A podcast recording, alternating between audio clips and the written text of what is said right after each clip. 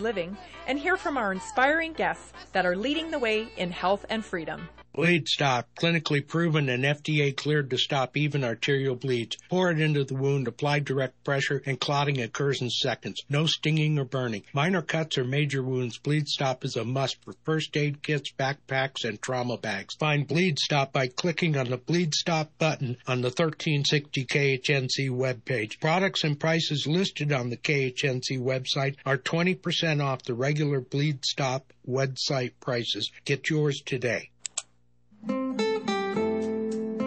The Blue Dragon Spa is a man friendly spa, with women bringing their husbands and significant others in for pedicures all the time. Men's feet hurt too, don't forget. Blue Dragon Spa, 1811 Hover Street, Suites A and B, Longmont, Colorado, 720 680 0492. 720 680 0492. The views and opinions expressed on 1360 KHNC are entirely those of the hosts, guests, and callers, and do not necessarily reflect the opinions of the Excursion Broadcasting Network.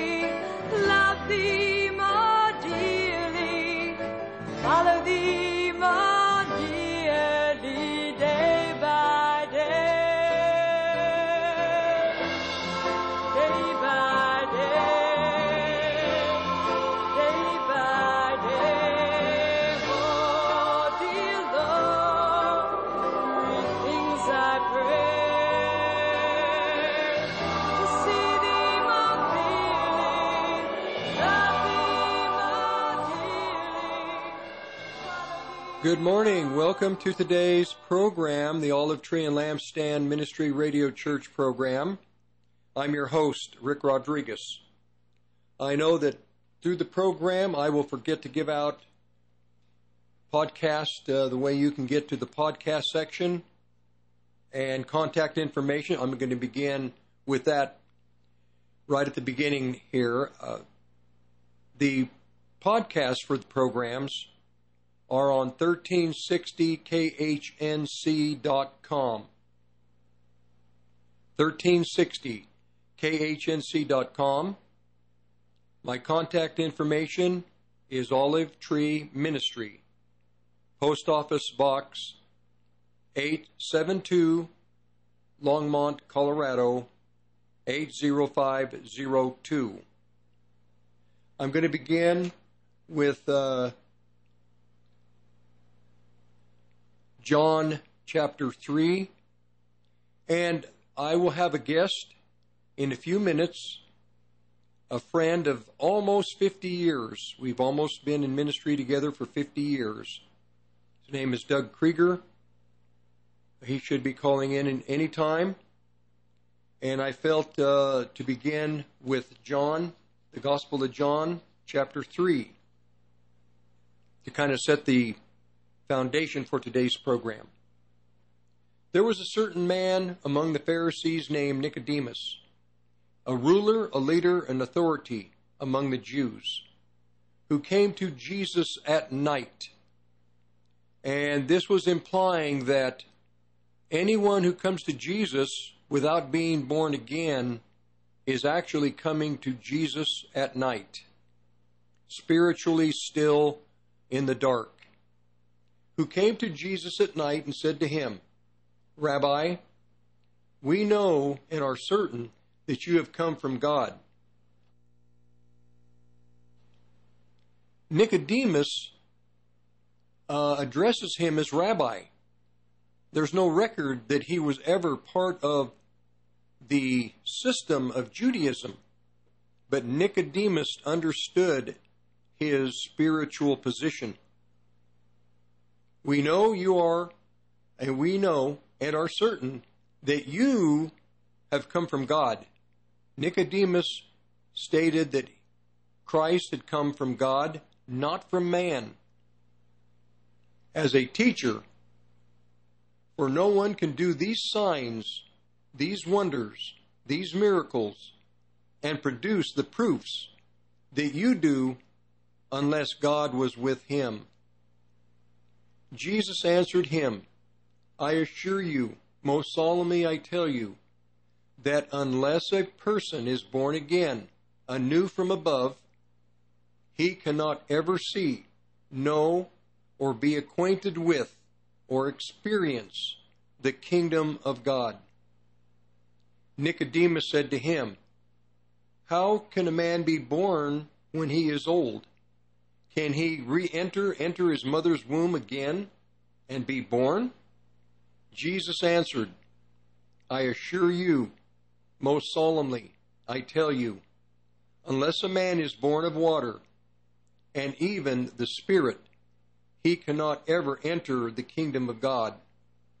The water meaning washed, and the Spirit to give life to his human spirit. He cannot ever enter the kingdom of God. What is born of the flesh is flesh, the physical life, and what is born of the Spirit is spirit, the life of God. Marvel not, don't be surprised or astonished at my telling you, you must be born anew from above. The wind blows, it breathes where it will. And though you hear its sound, you don't, you don't know where it comes from.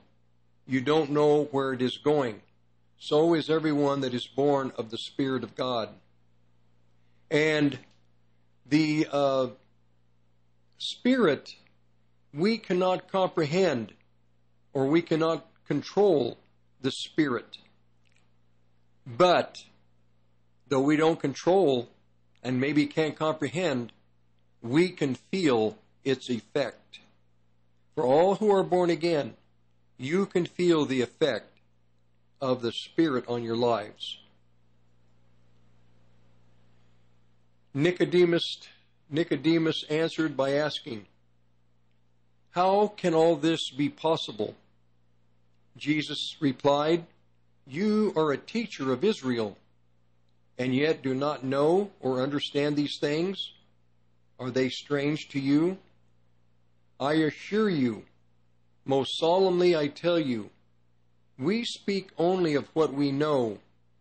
We know absolutely what we are talking about. We have actually seen what we are testifying to, and we were eyewitnesses of it. And still you do not receive our testimony. You refuse our evidence, that of myself and of those who are born of the Spirit. If I have told you of things that happen right here on earth, and yet none of you believe me, how can you believe or trust, adhere to me, or rely on me if I tell you heavenly things? And yet no one has ever gone up to heaven, but there is one who has come down from heaven, the Son of Man. And most and just as Moses lifted up the serpent in the desert on a pole, so must as it is necessary that the Son of Man be lifted up on the cross, in order that everyone who believes in him, who cleaves to him, trusts him, relies on him, may not perish, but have eternal and act, have eternal life and actually live forever.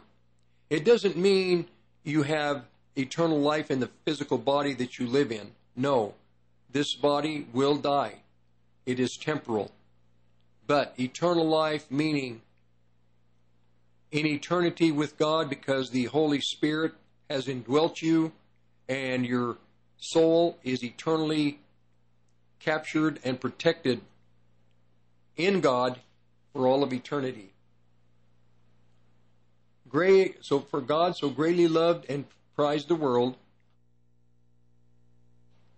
that he gave his only begotten Son, that whoever believes in him, trusts in him, clings to him, shall not perish, will never come to destruction, but will have eternal life, everlasting, eternal life. So, I open with this, and uh, my guest will be calling in shortly. In the meantime, I felt to begin with these verses because we daily we don't know what God has planned for us in each day. The night before, the week before, we plan, we schedule, get out our appointment book, we set our direction. But when the wind, the Holy Spirit, who we cannot control, when He decides to adjust something in our day in the direction that we're going, we have no say in the matter. We don't have uh, we don't have a say in the matter. We may have a say in the matter on in some cases, but let's say that you're in an accident, Uh, not a bad accident. Well, it says that God causes all things to work together for good. Now it's up to you to begin to pray, okay, Lord, why why this accident? And he will he will reveal to you the change. I remember re- hearing a story of a gentleman in Oklahoma. He had an appointment, he was late, running down the interstate. There was a car in front of him. He kept trying to get around that car. Every time he began to pass, get in the left lane to go around, the guy'd speed up. So he'd have to pull back in the right lane behind that car. And this happened for miles. Finally, he came to his exit, and he's getting ready to, to take that exit, and this guy is still in front of him. And as they begin to merge on the other interstate, a guy comes out of nowhere hits the car in front of this brother, Christian, and in the wreck, both drivers die. The guy that slammed into the back of the guy, the, the, the driver that slammed into the car in front of this Christian, they found a note. He had decided to commit suicide and he chose to take somebody with him if this car had not been in front of this Christian, this individual, he would have been the victim. God causes all things to work together for good. They found the note, and for some odd reason, this car was put in front of this individual because if he would have passed this guy, he would have been the victim. We don't get to choose what happens in our day. We don't get to choose everything. We get to make plans, but then if God decides to intervene, we can't control His plan for us. Every day, well, we can't control the time in which we live in. We didn't have a say in the matter. We didn't choose when to be born. We didn't choose where we would be born. Many, I'm speaking to mostly a, uh, an audience that was born in this country. You didn't get to choose whether you were male or female, what city or what state, or where you would be born. You don't get to choose, in a sense, where you're going to die. God has already predetermined your fate.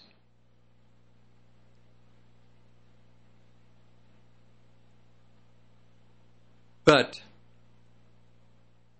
God causes all things to work together for good to those that love Him, to those that are called according to His purpose.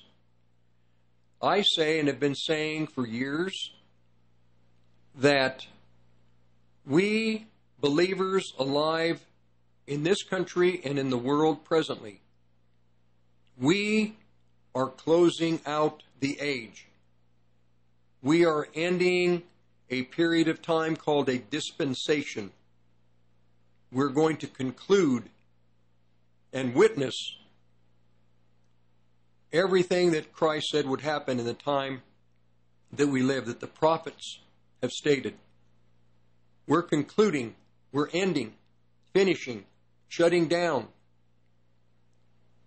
this period of time. The apostles that were with Christ, they began something 2,000 years ago. They don't get to shut it down. They told us what would happen in the time in which we live. And now we are here to, as I had told my wife yesterday, in this country there are there is so much talk about moves of God. A move of God here, a move of God there. And there are these times when God has a purpose in a an area of the country or with an age group, not just in this country, internationally. And it is a move, it is a plan, there is a there's an objective that God has in an area with people, with nations. But there is so much talk of the move of God in the country, a move of God here, a move of God there. I will tell you, God is going to sweep, His Spirit is going to sweep this country one more time. That is a move. It will be a sweep like the wind coming across the country of the Holy Spirit. And God is not going to allow ambitious individuals to control it. He's not going to allow it. And the purpose of this sweep or this move of wind across the country is not to build these great groups of assemblies, a thousand, five thousand, ten thousand to fill stadiums. That's not what this is, this move that is coming is. The sweeping of the Holy Spirit across this country is to bring the harvest to Christ, to bring the people of this nation to a Messiah who will save them from their the hardships in time and eternally. His desire is they will be eternally with Him. This is the move that everybody talks about. The great outpouring, the latter day rain, the whatever you want to call it. And this move will be most the the ones who will be effective, the ones who will be used most mightily by the Lord, who have will have the Spirit upon them, is not those who are fervent in a religious cause, to be part of something, to to uh, be be. Oh, I'm trying to think of how I would phrase it. It's not about building something. It is about being under the hand of the Holy Spirit to go where God would ask you to go, just like it says in John chapter 3. No one can control, no one, sh- but, but many Christians try to control the move of the Holy Spirit. They want the Holy Spirit to go the direction they want the Holy Spirit to go with their concept, with whatever their religious mind may you know, what they may like. But no. Those who are righteous, these are the qualities of the people that God is going to, His Spirit will be upon. They will be righteous. They will be holy. There will be no guile. They will not have a motive. The motive will not to bring people into their move, under their control. they'll have no desire to build a big, a big. Uh, men men like to build big things. They like to have big ministries. They like to have big assemblies. No, this coming move is going to be on the out in the field where the the the people are out on the highways and the byways. The spirit his objective is not to build anything. His objective is to bring people to himself into his kingdom. These people won't have a long time to get to know the Lord, but they will because the Holy Spirit will be with them once they meet the Lord, once they are saved and born again. They will intuitively, intuitively, the Holy Spirit can lead them and direct them. The proof would be when I was born again, I didn't have a church assembly. I didn't have people around me that were Christians that could help shepherd me. I had none of that. For two years, almost two and a half years, I initially didn't even have a Bible. But I knew I was born again. I knew God was real. And I knew for some reason instinctively that everything that was happening in my life, God was in it, involved. He was part of it. And I couldn't figure out, you know, I didn't know the Bible again, but I couldn't comprehend what he was doing. And uh, it didn't matter because I knew God was with me. I knew He was directing me into my future. I, I even at that time being involved in the things of the world, I uh, just knew. I couldn't comprehend. I didn't understand. But I could experience his effect, like it said in John chapter 3, verse 8. I could experience the effect, the effect of the Holy Spirit.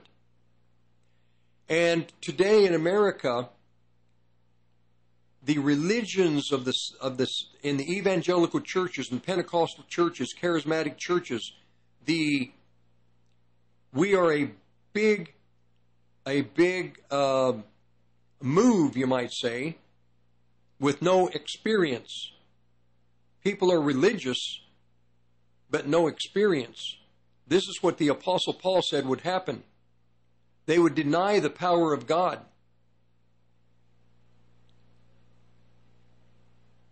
Because of the lack and the experience of the Holy Spirit, you cannot tell when you're being deceived. You cannot see if you are in hypocritical religion or true religion. You have no way to have a gauge. Then to, with the sense that the Holy Spirit gives you, then we have the Word of God. The Word of God is our gauge. If we do things that the Scripture says do not do, like, for example, uh, being involved in adultery, and you're a Christian and you're thinking, well, you know, is this good or bad? And if your conscience is dead, you won't have an idea as to whether it is good or bad. But the Bible says that adultery is a commandment. We are not to commit adult- adultery.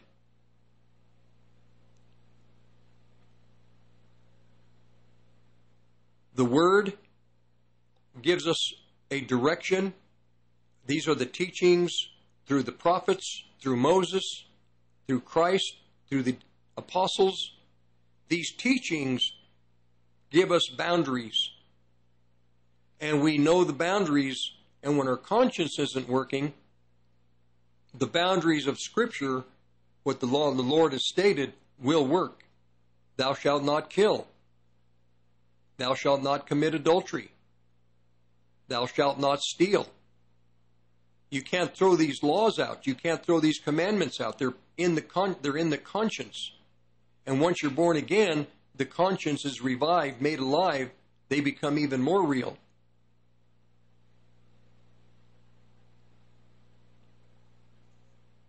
We don't get to choose what happens to us in life, but we do get to make the decisions to be holy, pleasing to God. no, we're not going to be holy like God, but we need to be we we through the blood of Jesus Christ we have acceptance to fellowship with him because we have his blood when we fail, when we sin. But we are to be holy. We are to be as the scripture says, we are not to be evil. We are to be holy. We are trying to keep ourselves clean, clean from the sins of our flesh, free from the sins of the culture. We're to be holy. We're to separate ourselves from things that are offensive to God. We are to be righteous. No, we're not going to be righteous as righteous as God is. But with man, we can be righteous in our conduct in the world with our fellow man. We can be right. We can be just. We can be uh, an example that the scripture says we are to be. We are to be an example. And we're going to. Um, still waiting for uh, for the friend to call in. He'll call in when he, at some point. I just have to wait, and uh, we'll figure out when he comes on. Yeah, and when he comes on, I'm looking at the clock. Okay, wait a second here. I think he might have just called in and dropped off. Something's happening. We're going to see what's going on here. But again, the podcasts are on 1360khnc.com to the olive tree section. And the uh, contact my contact information contact information is olive tree ministry po box 872 Longmont, Colorado 80502. I I can see that he's trying to call in. I don't know why he's not connecting, but he'll keep trying. Yep, he's trying. Something happening here. Hmm. and uh, the friend that's calling in has been, we've been friends it'll be 50 years in 2024. We've known each other for that period of time. 50 years.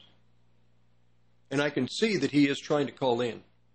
But until we can make that connection, I I want to let him introduce himself, give his testimony, and um,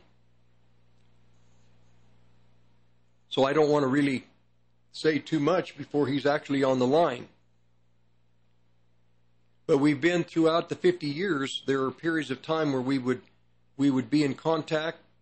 We would maybe even work together, and then there'd be a period of time when he lives in California, where he would uh, he's in California. He's all over. He's in Denver. He's in California. And we work together. And we just really have stayed in touch, but we've never been able to actually be in the same proximity to work together. So I see him, he's trying to call, but this is just not connecting. I don't know why.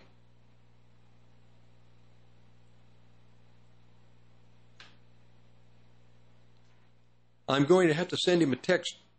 So hang on with, hold on with me. I'm not good at this, but I will. Let's see here. I'm going to just tell him. Keep trying. Hey, this is this is as real as it gets. Isn't it? You can't get any more real than this. This is this is live talk radio. And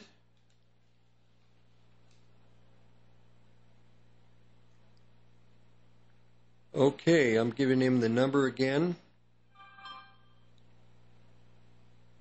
I'm going to have to give him a different number. That one's not working. So let me give him a number. Thank you for bearing with me, everyone. I appreciate it.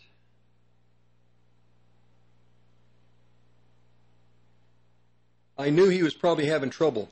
He's in California. I don't know what's wrong with our our line here. It never gives us trouble until something like this happens.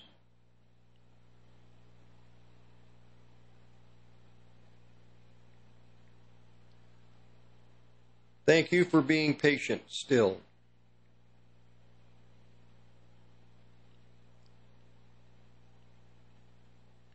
All right.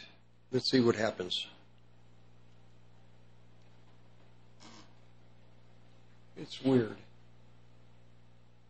Well, I tell you, you know something? We do have an enemy. And isn't this something? I can't even close out a screen. Huh.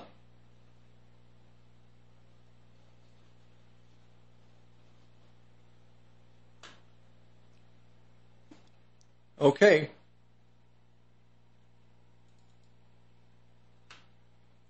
He should be calling in in just a second. But in the meantime,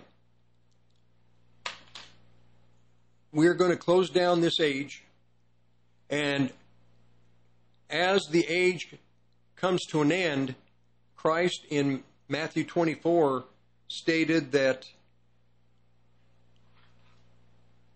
the world will be in upheaval. It will be hard times like the world has never seen.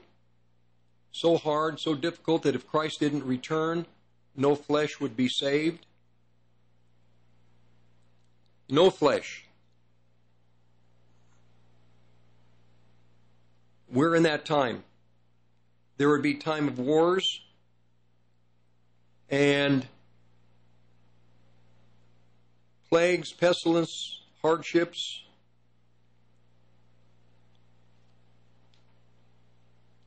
Like the world has never seen. I apologize, I am very distracted. Trying to get him set up here and for our system. This is really strange that. Huh. Well, I think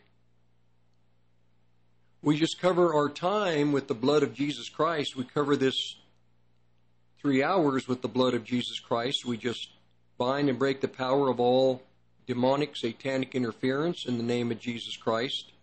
Many of you may not understand how to stay the attacks of the devil of the devil, but this time is covered with the blood of Jesus Christ.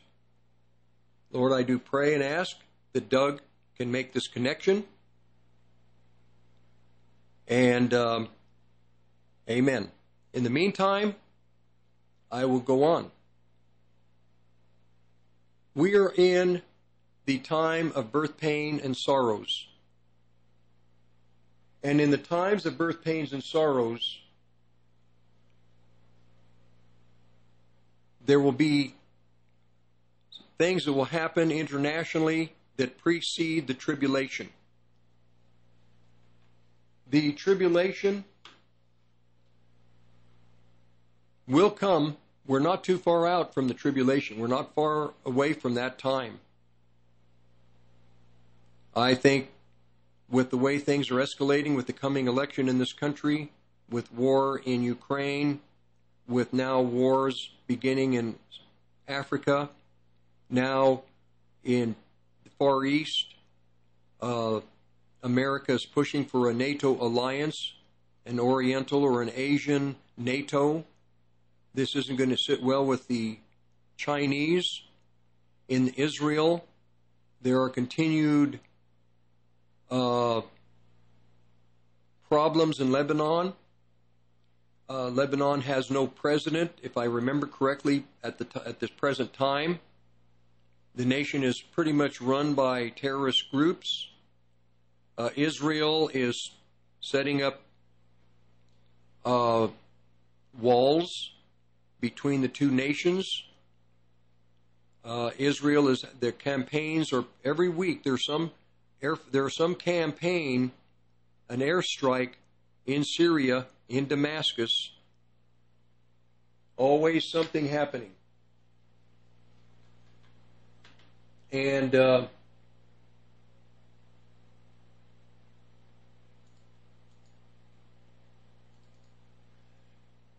the conflict is just never ending. It's just not ever. It's just not. There's there's no dialogue. There's no diplomacy. There's no détente. It's just continual conflict. Benjamin Netanyahu is not going to um, ease up on Israeli defense maneuvers or positions that they have to take. Netanyahu is not going to to um, stop doing what is necessary to protect the nation of Israel, to protect the people of Israel. Netanyahu is just not going to stop. He will do whatever is necessary. Another thing that the Lord said would happen in the time in which we live is apostasy. Apostasy. What we would uh, assume, what appears to be true religion, is not true religion. And um,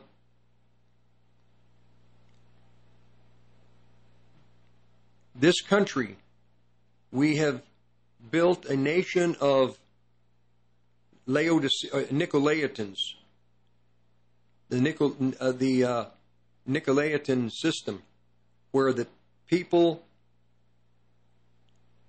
the pastors are on the pulpit, the people in the pews, and the children of God are not engaged. They're just not engaged. They're not aware of the deception. They're not aware of the time that we're in. They are fully oblivious to what is coming. When Doug calls in, we're one thing I'm going to talk about is um, some people don't wonder why. Why does why do we have to go through this hard time? Why do we have to go through the hardships that Christ said would come? I had an email sent to the station. I want to talk about this email. Once I can connect with my friend. This is really, really, uh, it just seems like this system never goes down. But it's okay. We're going to visit. Why do we have to go through the hard times that are coming? Why does the church, are we going to have to uh, endure the hardships? Because we're lukewarm, because we're far from the Lord, because we want to believe that because we're Christian, we hold the, we, we are in assemblies, we feel that there's no need for Christ to have to, you know, allow these hardships to come. But just like it says that Israel would be apostate, Israel would be far from God, and Israel would be steeped in the religion that existed at the time of Christ. I think it was within the last year, two years, they re um, they once again the, the what they call the Sanhedrin. I think it came back into existence in Israel, and the Scripture says that the religion in Israel will be exactly the the spiritual condition will be just like the condition of the spiritual world at the time at the time of Christ. I'm trying to I can see it, I don't know how to explain it. The religious world that killed Christ that was involved in his crucifixion. This same system would revive in the time, the decades before Christ's their Messiah's coming. That same system would once again be the system of religion in Israel. In America, in the same principle, the same principle would be that the religion, the religions of the evangelical churches especially, in this country would not be the religion that or the way uh, the belief system that was in the early church. In the early church they had difficulties already immediately. Paul was in his epistles was addressing all of the spiritual problems that were taking place through all of the Christendom of that time. And what began pure, it didn't take long for the, like with the Galatians, the philosophies to come in to the church, other ways to attain or to have a relationship with God, to communicate with God, other ways. And that's through the centuries up into our present. Within evangelical Christianity, there is a system that would be, you could say, identical to the system of the Sanhedrin that would be in Israel, which would be very negative, a very negative system which Christ addresses when he says in Matthew 24, Pray that your flight isn't in the winter or on the Sabbath. Christ was saying that the system that will exist in a religious way, the religious system in Israel, at the time when the abomination of desolation is revealed, that system will be in place. That system will be a confining system. It will not allow travel on the, on the Sabbath. And he said, Pray that your flight be not on the Sabbath or in the winter, the conditions, the hardships of winter. And he equates to the hardships of fleeing on the Sabbath because Israel will be locked down in a system of religiousness that will not be, according to what Christ said, it will not be a system that once again, it will be a system of control, controlling the people in the nation of Israel. There will be a system in the United States, in the evangelical churches, a system in the same principle of the Sanhedrin in Israel. There will be a Christian, I call it even a Christian Sanhedrin, that there will be a big portion of the members of the bodies of Christ, of the members in the body of Christ, in certain systems that are going to almost force the rest of the believers to come into that system. And if you're not part of that system, there will be persecution. I was thinking about this this week. I should have developed it a little bit more haven't been able to. but I realized in this country, I will call that system the system of dominionism, the system of the New Apostolic Reform movement, or the Seven Mountain theology. And this move has swept across this country, especially in Pentecostal charismatic churches. It is now affecting mainstream churches. This move has gone international. They have spread this type of thinking that we are going to take over governments, we're going to take over education, take over military, city councils, uh, county county officials will be involved in all of the positions of power throughout the the, the society. No.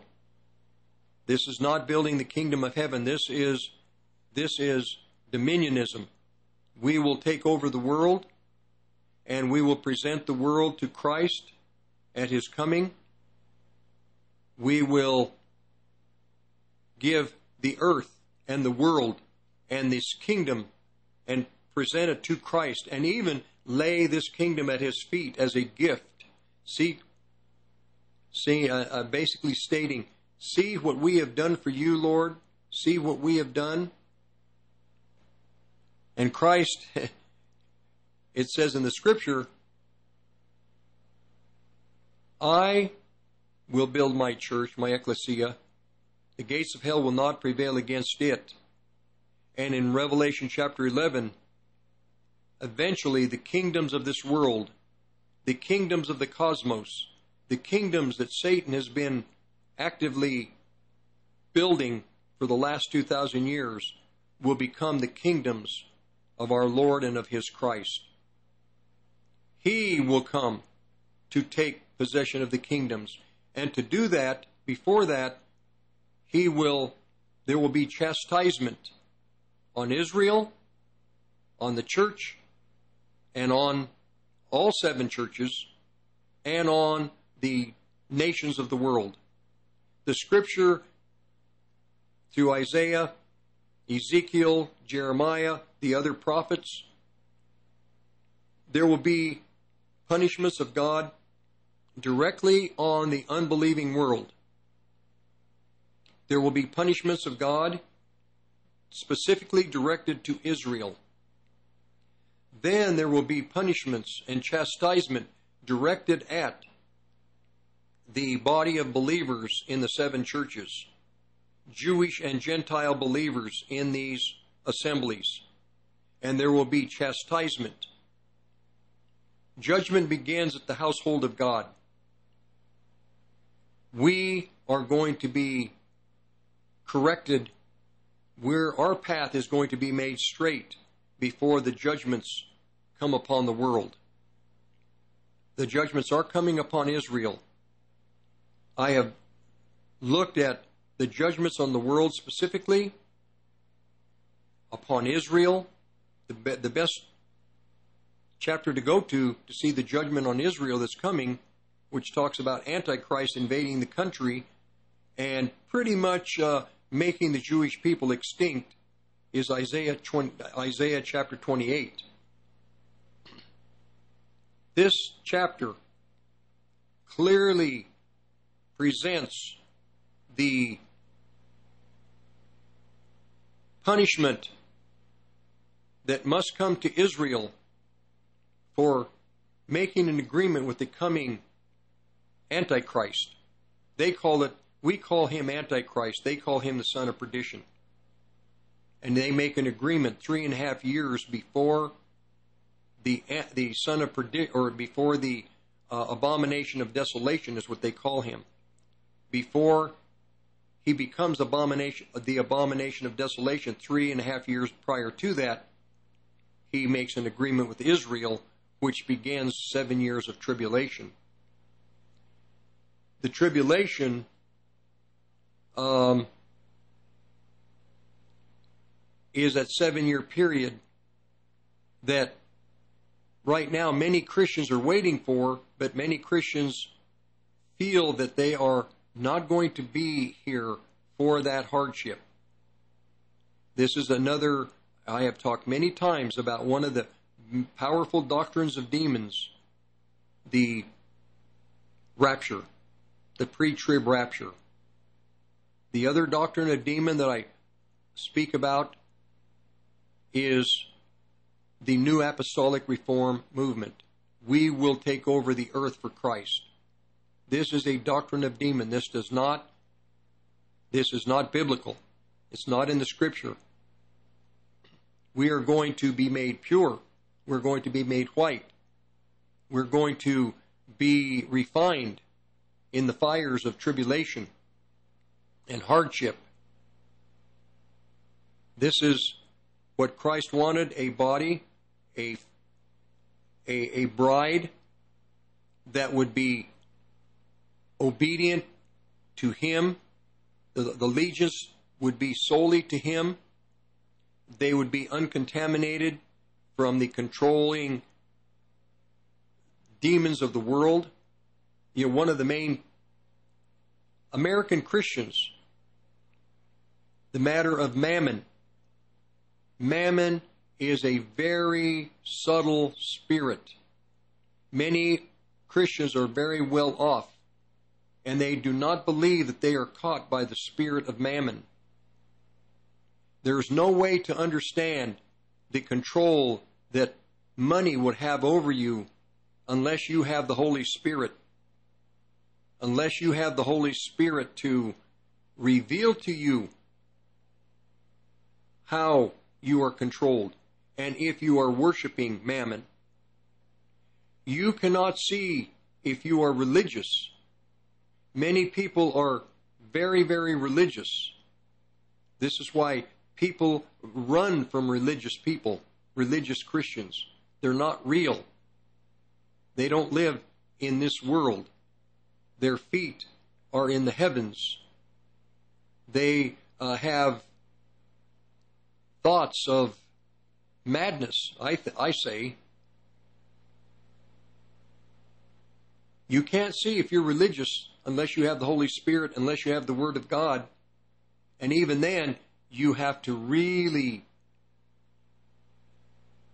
pay attention to what the Holy Spirit speaks to you. Okay, in about two minutes, we're going to go to a break. I'll contact the friend see what happened. Uh, I gave him a couple of. I think our phone bank is still working. Oh my goodness, look at that. I just realized our phone bank had been disconnected. Huh, I didn't know about that. We had a call in line before and it no longer it's no longer active. I guess it's been disconnected. Well, things are changing here at the station all the time and things that I'm not aware of. So I'm going to have to find out another way to get him to come in, call in. In about a minute and a half, we'll go to the top of the hour break. I apologize for being so very distracted. I'm uh, having to to just uh, when you saw it say, try to keep my balance on the run. But what I'm saying about the hardships coming, they are coming. We're not going to escape them. A relationship and a real, genuine relationship with the Lord is the answer. And I know that many people say exactly what I just said in just a kind of a, an, a way to answer quickly. I mean it. There is no, you'll have no hope without being in a deep relationship with the Lord. We're going to be back in just a few minutes and we'll, I'll see what, what we can do to get Doug on the line. Off Road Automotive offers a wide range of used automobiles for all of your off road and on road needs. From classic Jeeps CJ7s to high end sporty Corvettes and everyday commuters, they have a vehicle for you. Bad credit or no credit, no problem. Their professional finance team has you covered. Give them a visit at 1392 Denver Avenue in Fort Lupton or give them a call at 303 502 3230.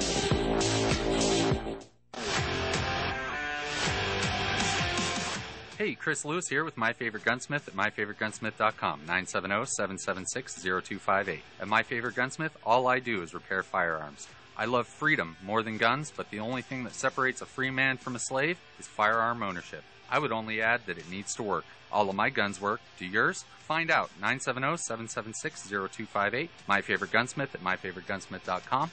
That's 970-776-0258. At Life Choices, we are helping women and men choose life and create stable futures for their children. You can help avoid the loss of another life by going to lifechoices.org or call 303 651 2050 extension 116 and donate. Make a difference and be a part of God's work by creating a better future for kids and families. lifechoices.org or 303 651 2050 extension 116. Hey, all you Sharp community members, this is Tommy at Tommy's Barbers and Blades. Just wanted to reach out and tell you to stop by our shops and get your fade, shaves, your beer. Grab a knife from Revo. Find us at 4th and Garfield in downtown Loveland, 970-617-2158, or hit us up on Tommy'sBarbersandBlades.com. If you're a little further south, you can find us in Mead off of Highway 66 and I-25. You can reach us there at 720-745-0782. And as always, live sharp.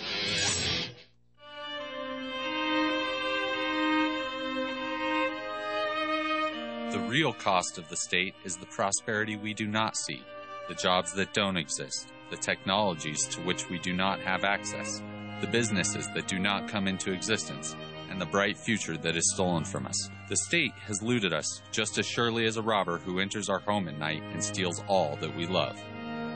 Frederick Bastiat.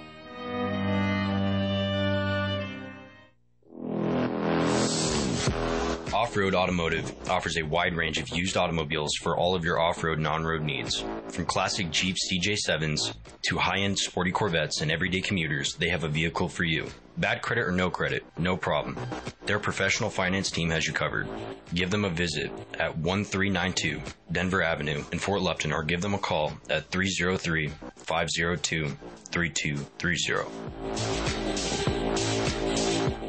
Hey folks, as a CBD user, I can attest to its effectiveness, and now my kind CBD products are available at the station. You'll see tinctures, salves, lotions, creams, coffee, cocoa, tea, and much more. You'll even find CBD retinol cream. KHNC also carries my kind pet products, including shampoo and tincture, allowing your best friend to enjoy the same benefits of CBD that you do. The best prices, the best quality, and all THC free. My kind CBD, CBD as nature intended Hi, this is Mike Morris, owner of Warriors Revolution Tactical in Longmont. At Warriors Revolution, we have the largest selection of tactical gear and ammo in northern Colorado. But what many people may not know is that we now sell firearms. And even despite the recent run on firearms and ammunition, we have plenty of product in the store, including ARs, AKs, Glocks, SIGs, HK, and more. And don't forget all the bulk ammunition at the best prices in town. Need to do a private firearms transfer? We can do that too. I am a veteran of the United States Marine Corps, and our team is made up of veterans and security experts, not a bunch of salesmen. Our team is trained and fought with much of the actual equipment we sell. And one thing you should know is that we support the foundations and principles this great country was founded upon. So if you need tactical gear, ammo, firearms, AR parts or upgrades, and even survival accessories, stop by and visit us on Ken Pratt Boulevard and Bowen Street in Longmont, or visit warriorsrevolution.com. That's warriorsrevolution.com. Hi, this is Ron Tafoya, owner and operator of New Method Cleaners, Northern Colorado's oldest dry cleaners. Men's clothing to women's fashions, we clean it all. Give us a call with all your cleaning questions. If we don't clean it, we might have a solution. We have two locations to serve you in Severance and Fort Collins. Please call us at 970-775-0623. 970-775-0623. Hi there, we're the guys from All Gas, No Class Radio. Please join us and support our new show Sundays from 2 to 3 p.m. We'd love to have you. Because we're too ugly for OnlyFans.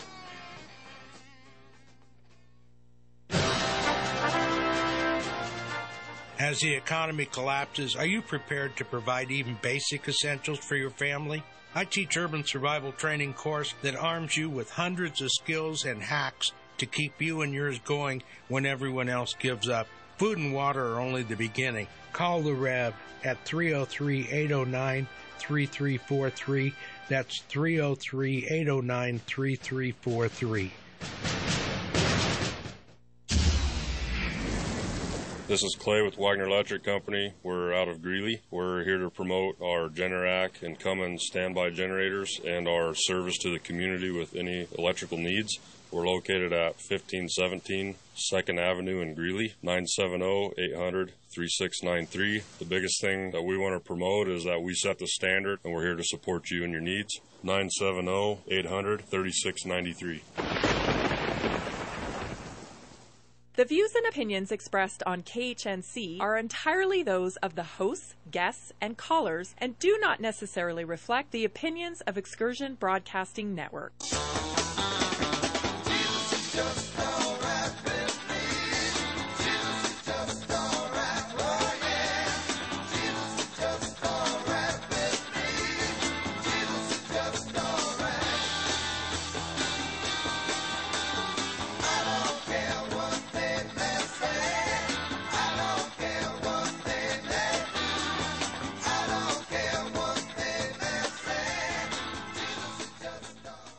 Okay, welcome to the second Okay, hour. welcome back. I apologize. In the last hour, I went over a few. having these little board operator problems here today. But I have been able to, trying to contact our friend, my friend in California, and it's been to no avail. So then, what I'm going to do is uh, so that the I have been thinking about doing this program. It would be a three hour program, but I'm going to have to condense it. I had a gentleman text the station this week, and he said that um, his question was why would Jesus want his bride, his Christ believing church, to be beaten up, raped, and killed in the tribulation before the wedding of Jesus joining with his family or his faithful? So I was hoping Doug would be able to answer this with me today, but I'm going to answer it. Um, you see, earlier in the week, we were Doug and I were talking about the ecclesia. Matthew chapter 16. Christ said, I will build my church, and the gates of hell will not prevail against it. The ecclesia are the faithful believers. The faithful believers, as the gates of hell push and press, they do not, they are, they are not prevailing. No matter what they do, they will not prevail against the faithful members in the body of Christ. And the thought is there is the family that is being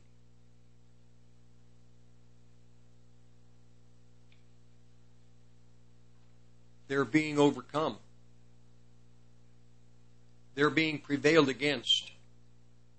There is that body of Christ, believers, that are not victorious, that are not running the race. The whole family of God is not the bride. The whole family of God is the family that is born again, washed through the blood of Jesus Christ, but the whole family is never faithful. In Revelation chapter 2 and 3, to each of the seven churches, it says that these seven churches, there are those who overcome. To he who overcomes, let him hear. So in the family of God, there are the non overcomers. There are the individuals that are never victorious in their Christian lives. So would you consider these individuals to be the the the bride of Christ? You would believe that these people would be the the bride that Christ wants to be with him in his millennial kingdom for a thousand years. In Matthew 25, 24, the parable of the wise and foolish virgins. Five wise, five foolish. This is what Christ says about his children, about the family. There will be those who are wise, those who are foolish. And it says that the wise, the five that have their lamps filled with oil, the Holy Spirit, through their lifetime, they have a relationship with the Holy Spirit, not with religion, not with just being in part of an assembly, being faithful to go week to week, being part of the programs. But once you leave the fellowship and the gathering, that is where the real relationship with Jesus Christ begins. The real relationship begins when you're at work and you're having difficulties trying to figure out problems, or uh, if you work in construction, you're you're tired and you need the Lord's strength.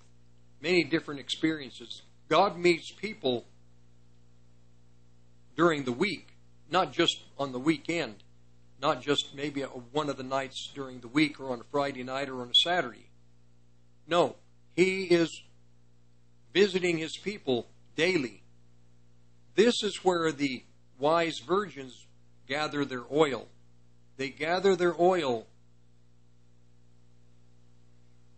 on the street, outside of the assembly, outside of the gathering. The gathering is where you bring the riches of the week to share with those that you gather with. But many Christians, many in the, the systems in this country, are you go to get the whatever the pastor gleaned out of the word for you, where you have the right to go to the word during the week and see what God has to say to you. Because He's with you, He's in you if you're born again. The wise virgins bought oil. Where? In the street during the week, at their job, their occupation, they're at the business where they need God's help, fighting the battles during the week. King David, he had to fight battles all the time bring Israel into existence. Where did he meet Christ? In the battles. Where did he meet Christ? When he was a young boy, out in the field with the flocks, with the sheep. Where did he learn to fight? To kill a lion, a bear? On the street during the week. Not on the weekend, not in the temple, not in the assembly, not in the gathering. It was in the week when he's by himself. This has been the this is the experience of the wise virgins.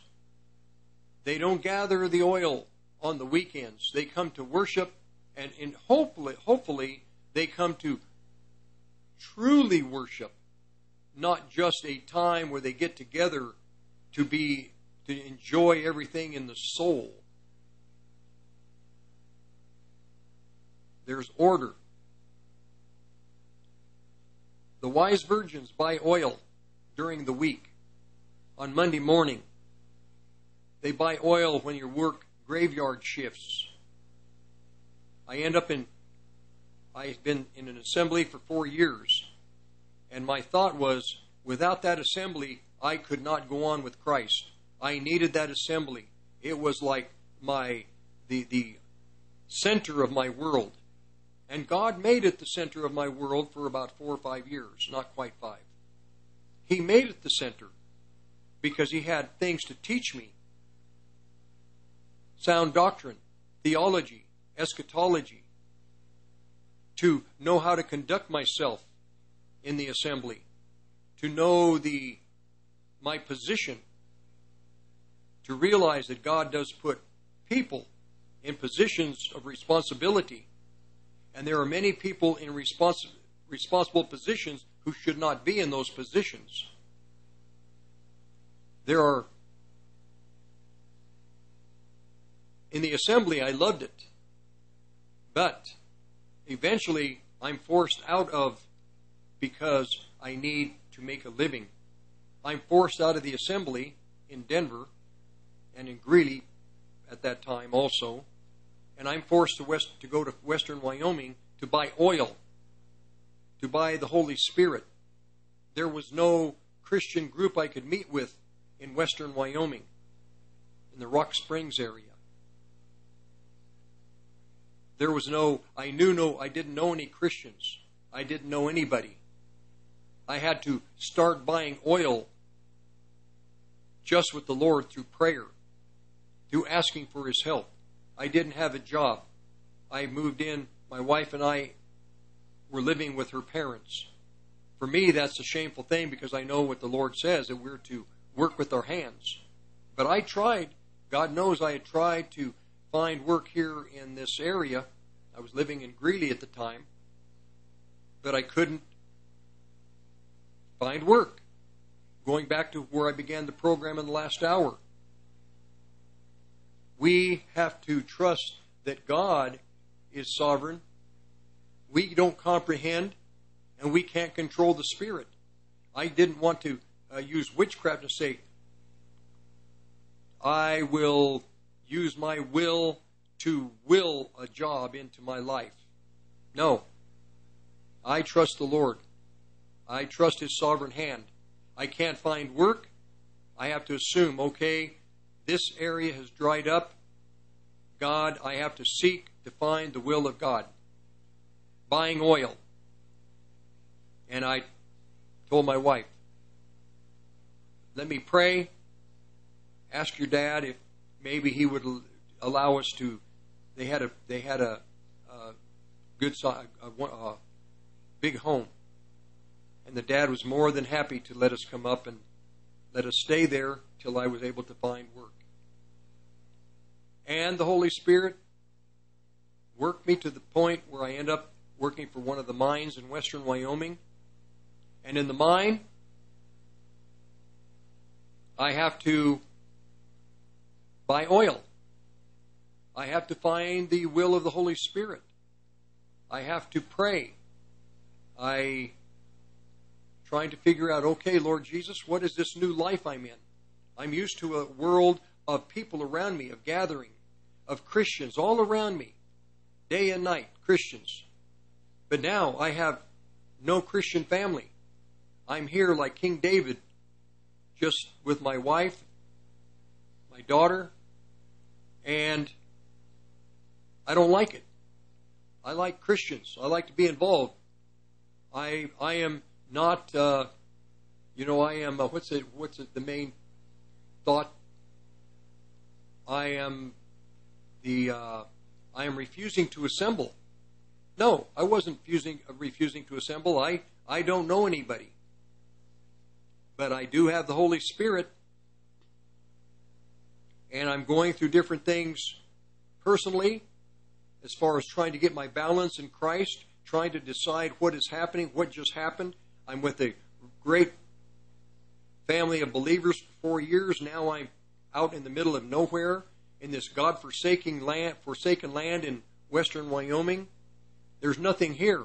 There's just sagebrush, rabbits, and snakes. There's nothing here. Just God-forsaken. And that's really what I was telling the Lord, just like King David. Lord, why am I here? There's nothing here. Uh, no Christians. Uh, working with, you know, in the mine. I'm making good money. But I would pray. I say, Lord, there's nothing up here. Look at this. It's God forsaken. There's just sagebrush. There's no trees. There's maybe a rabbit once in a while. We had a road we used to travel on to work. We called it kind of it once in a while. We call it the the uh, rabbit hide highway because there were so many rabbits run over. One day I'm coming. It was in the afternoon, beautiful day. I think it was a Friday. I had driven out 35 miles to the to the mine, and I was driving home. I got up on a plateau, getting ready to drop down toward I-80. You could see the Flaming Gorge out in the distance, and I could smell. It was in the spring. It was in about early June. I could smell. I had my windows down. I could smell the sagebrush. Man, that smelled wonderful. I thought, man, that is really coming in the winter. You couldn't smell anything. And I thought, wow, that that's I love that smell. And I the Lord gave me a verse out of the Psalms. The earth is the Lord's and the fullness thereof. And I thought of that verse, and the Holy Spirit spoke to me this way. He says, Look at this. And I could look 60, 80, 100, almost 100 miles to the horizon. Down the Flaming Gorge, the west side of the Flaming Gorge, down the little valleys. He says, Look at this, how beautiful this is. It was the blue, blue skies.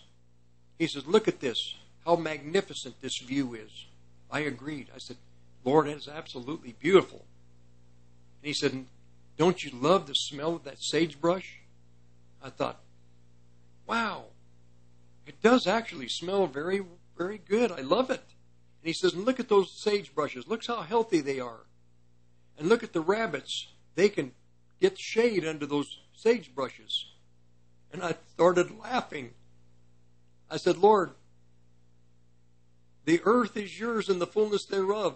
There's shade for the rabbits, shade for the snakes. The snakes even have a little bit of food to eat when they're young. I fell in love with the desert. I fell in love with the desert. I fell in, sa- in love with sagebrush. I love the smell of sagebrush to this very day more than the smell of pine trees. And my friends thought I was nuts. Uh uh-uh. uh. i am buying, I'm out there buying oil. Christians, you're going to have to buy oil. Forget about the great assemblies. If you're not buying oil there in these assemblies, you better buy oil during the week on your own with the Lord. He's the one who is the oil. He dispenses the oil, His Holy Spirit. You're just the receptacle. You're the one who receives His Holy Spirit. Your human spirit in touch with God. Five wise, five foolish virgins. We are to buy oil tried in the fire. That's what it says in Revelation chapter 3 to Laodicea. Buy of me gold tried in the fire. We have time to buy oil, but the thing is this when God's children are contaminated by the world, when they live in their flesh, not in the spirit, do you think that uh, the individual who purchased you you belong to Him. You were purchased really with a high price. He paid top, top dollar for you.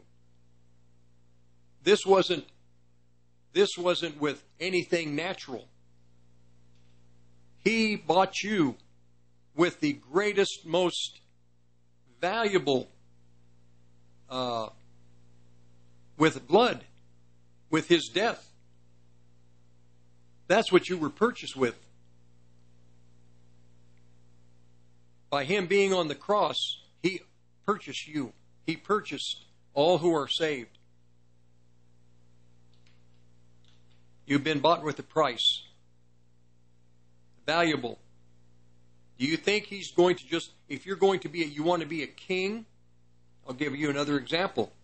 All the Christians, they want to be rule and reign with Christ. They want to be kings. They want to be, you know, they want to have it all, rule over the world in the millennial, millennial kingdom. Well, if you're not being trained here today, if you can't, if you don't aren't able to put the reins on your flesh and control your body, then how are you going to rule in the kingdom? If you can't control your your world that you might have responsibility over, how are you going to rule over the souls of men in this age and then be a king in the millennial kingdom?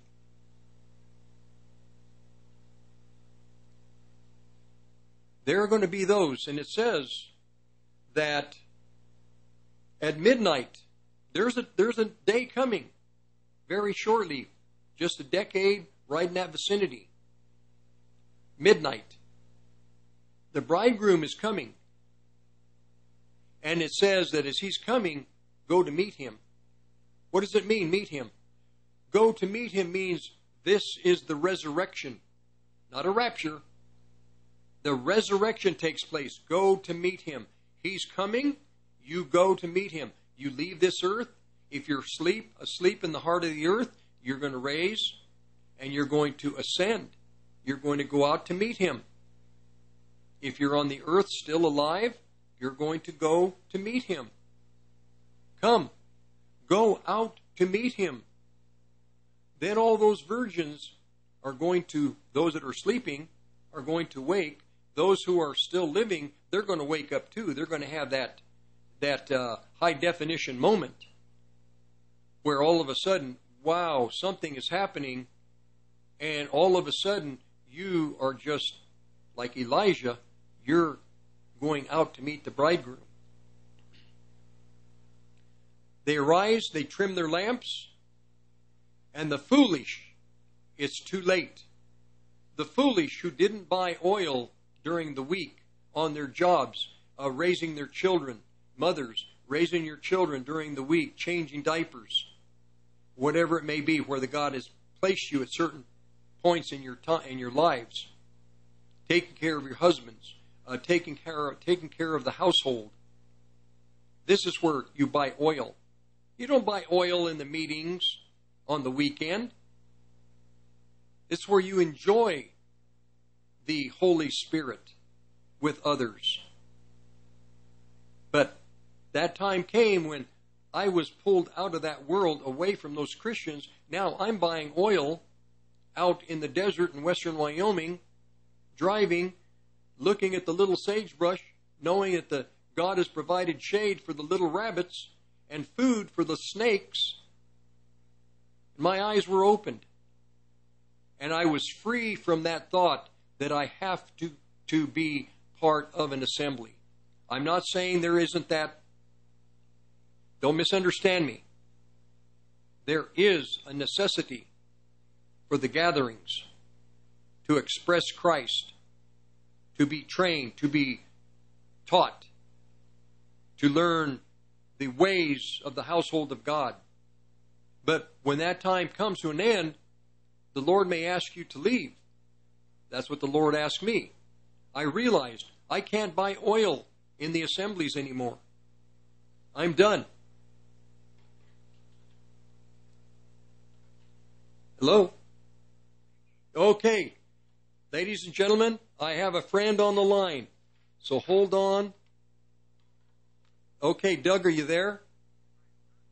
Okay, I'm trying to get you on the system here. We have a way to do that. Let me see. Okay. Go ahead. Okay, you're not coming over the system here yet. Let me figure out how this is going to work. I'm glad you called in. I saw the line blinking, and we've uh, changed our we've we've uh, redone our systems, Doug. We've gone to some newer technology, and I'm trying to get you on. Let me see. Okay, if, if I accidentally drop you, call me right back. Okay. Oh yeah. Okay. Hang on just a second. Okay, is that, can you hear me? Are you there? Okay, are you, is that better? Yep, I don't know why you're not coming into the system. I can hear you on the phone. Uh, the audience can't hear you. No, that isn't any good. Um, I'm trying to work this out another way. Okay. So, ladies and gentlemen, hang on. I've got Doug on the phone. We're just trying to figure out how to get him into the system. Okay. They changed. We used to do everything on phone bank, Doug. Now we're doing things through the internet. And the internet, if you know, if it can fail, it's going to fail, right? Oh, really? Really? Oh. Okay. Okay. Um, let me just let me rehearse that to the audience. Uh, Doug's in California. They're having problems with that hurricane. All kinds of problems there on the West Coast. He's in Sacramento, so this might be part of our problem. So let me see, Doug, if I can. Uh, what am I going to do? What other system can I bring you in on? Um, boy, let me see here. No, hang on, just just hang on, just a second. I'm going to open up another system we have here, and see if I can get you in on this system.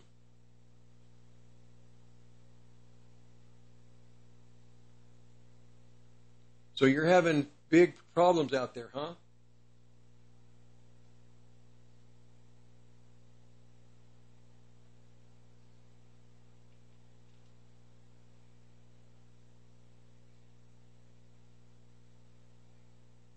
Six to eight in six eight inches of rain in Vegas.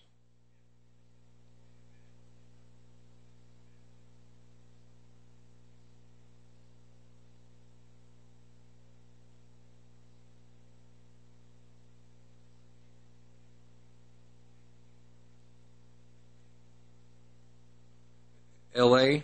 L.A. got hit last night. Okay.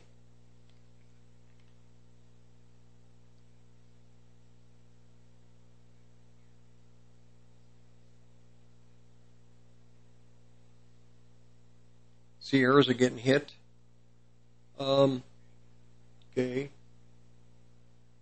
Doug, I am trying everything I can do here to get you on. This other system that we have, it went completely down.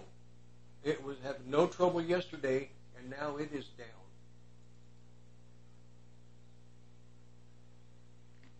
Yeah, I think the weather. Okay.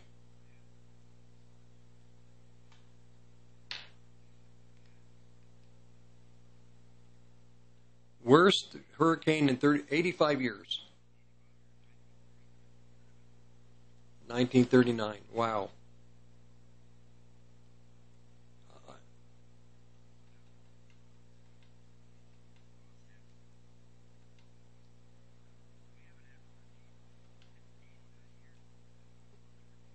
Wow.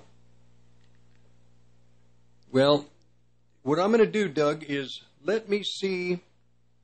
The normal landline should come on, and it's not. Would you do me a favor? Would you call me back on another number? Okay. Let me get this other. Yeah, you have. I'm going to give you. I'll give you. Okay, this new number, 970 587 5174. Let's try it. Now, did you try the other number, the 5175? Okay. Do tell you what. Do the do the uh, 5175 again because I didn't see the green light blank, blinking. Let's try that one. Okay. Okay. Yes. Try try that one. Okay. Thank you. Well, ladies and gentlemen, that's what it's all about. That's what it is. He said they're having that hurricane hitting the west coast, eight inches of rain in Vegas. He's getting swamped there in uh, Sacramento, and he thinks that it's the phone lines out there. I'm going to answer the phone. Answer the phone again. Okay, Doug, are you there? Okay. Now I'm going to try to put you on the system. Hang on. Okay. Are you? Can you hear me? Can you hear me on the uh, over the air here? The Can you hear me on the system here? No? You can't hear. Okay. Doug, I have every I have everything hot here, Doug. It's just not working. Yeah. There if it's if it's digital it's going to break down, right? We there's nothing we can do about that. I Okay.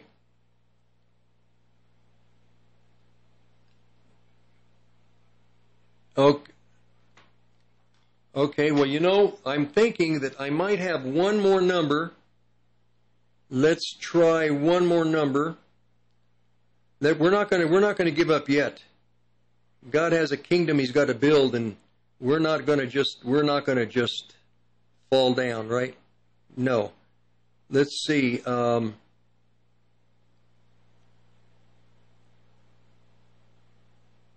let me see here. Wait a second. I've got.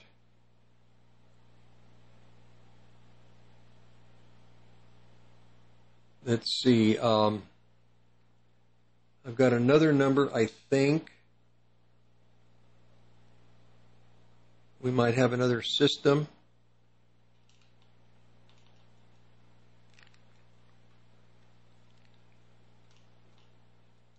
Doug, we're going to we're going to get this down. We're going to do it. Okay, let's see. Okay, do me a favor. Do this one. Nine nine seven zero six eight zero thirteen sixty. Call that right now. Okay, thank you. So, this is what it is. We're going to work this out in one way or the other. We're going to get this going. Hopefully, God willing. So, uh, it's very interesting how uh, the Lord does things in a in a way that can be sovereign. Doug will call me in this other one more. We're going to try one more. Okay, let's see. Doug, are you there? Hello, can you hear me now?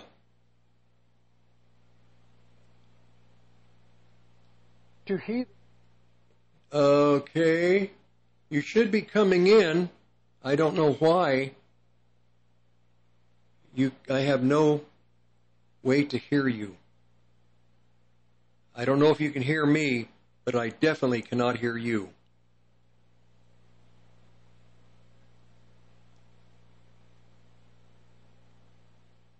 Well, let's see here. I don't know. He's talking. I can see Doug. I can I can see you talking, but I can't hear you. We can't hear you on air.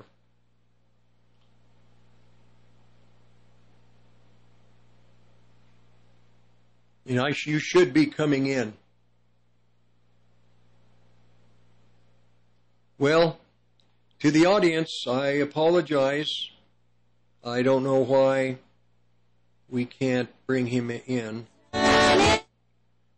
Um, he said boy, that's really, really odd. I can't get him in on these systems today. This is not. We had a power outage. We had a power outage uh, about uh, oh, a little over a week ago, and it did mess with the system here, and we're still having to do a little of this and a little of that. But so For the audience, Doug, if you can hear me, I really apologize. We cannot hear you. I can see you're talking, but um, we're not getting any audio on this side. I don't know what happened. We had a power outage about 11 days ago, 10, 9 days ago, and it really fried a lot of things, and I think something is still not working correctly.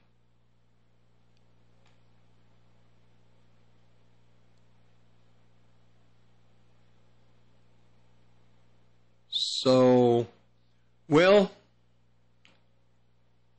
to the audience, I really apologize. We're just not going to be able to get my friend on. He's not going to make it today. I don't know why. But like he said, God knows all these things that happen. They happen for a reason. What the reason is, we may not know. And, huh. okay. Well, I'm going to have to just, going to have to, at the break, I'm going to have to tell Doug it's just a not a go. It's just not going to happen. I guess that's what you call live radio. And um, we just have to go with it. I could probably put him on speakerphone. I don't know the quality. Can you hear me now, Ricky? Doug, I can hear you. Tell you what, I'm going to leave you on speakerphone, all right?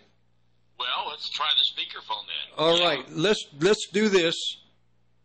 Um, every other system is down, but tell you what, Mm-hmm. we're going to do it this way. All right. We can always do it the um, old-fashioned way. And it sound you sound good, so I, I I think it's going to work. It's going to work. Okay, let's do that. Hey, well, well, uh, in spite of all the problems, I'm going to let you. I've just I did mention earlier in the program that you we've known each other for right at 50 years, and in 2024 it'll be 50 years. Isn't that something? My goodness. Isn't that 50 isn't that amazing? Yeah, and we're still friends. I know it. I know it. And I'd mentioned that through through the last 50 years, there are times where you and I would work together, just you know, uh, for an, a year, two years, sporadically. You spent a lot of time here in Denver, and I think give just just go ahead and just give a testimony. People, I, I, I most likely are going to have you on more in the future. Right. So you might as well begin here in this next hour and 20 minutes. Give your testimony. Well, this is uh, a very interesting. I'm, I'm sorry that we did had little tech technical difficulties beyond our control, but in any event, uh, we are live uh, over these uh, iPhones or uh, Androids, and we'll just have to roll with that right now, Ricky. Yep. And uh, but as far as the testimony goes, you know, um, uh, believers uh, in in uh, in in Christ or Yeshua have, uh, you know, they have a testimony. But really, uh, I'm inter- I'm interested in these days in the testimony of Jesus. And the testimony of Jesus is the uh, spirit of prophecy, and uh, at the same time, and uh, at the same time, uh, we have our personal testimony with the Lord, and that testimony in my life began when I was uh, 15, and I, my sister was with the Hell's Angels, and frankly, uh, strictly speaking, uh, she was a, a real uh, angel of hell. And uh, but at 17, the Lord uh, ransomed her and uh, brought her into the kingdom of His dear Son, translated her out of the kingdom of darkness into the kingdom of His dear Son. And uh, so, from the very beginning, uh, the fight was on insofar as uh, between the spirit uh, that was united with the spirit of the living God and uh, with the with the flesh, and these are contrary. The Bible says the one to the other. So you cannot do the things that you want to do. That's what Paul said. And anyway, her testimony was so uh, vibrant and uh, and uh, uh, dynamic with regards to her salvation experience that it affected uh, everyone in our family. And uh, it was back in the day where, in the late 50s, I was in high school at the time, and uh, that's when I encountered the, the, the living Christ. I knew of him in name, but I'd never uh, had the Spirit of the living God uh, breathe his life into me as when I was in high school during those days. And so we met the Lord in a home Bible study, and then we grew out of that, and I went to uh, a Bible school now known as Multnomah University up in Portland, Oregon. Can you still hear me there? I heard a little ping. Yep. No, no, no. You're good. You're clear. Okay, great.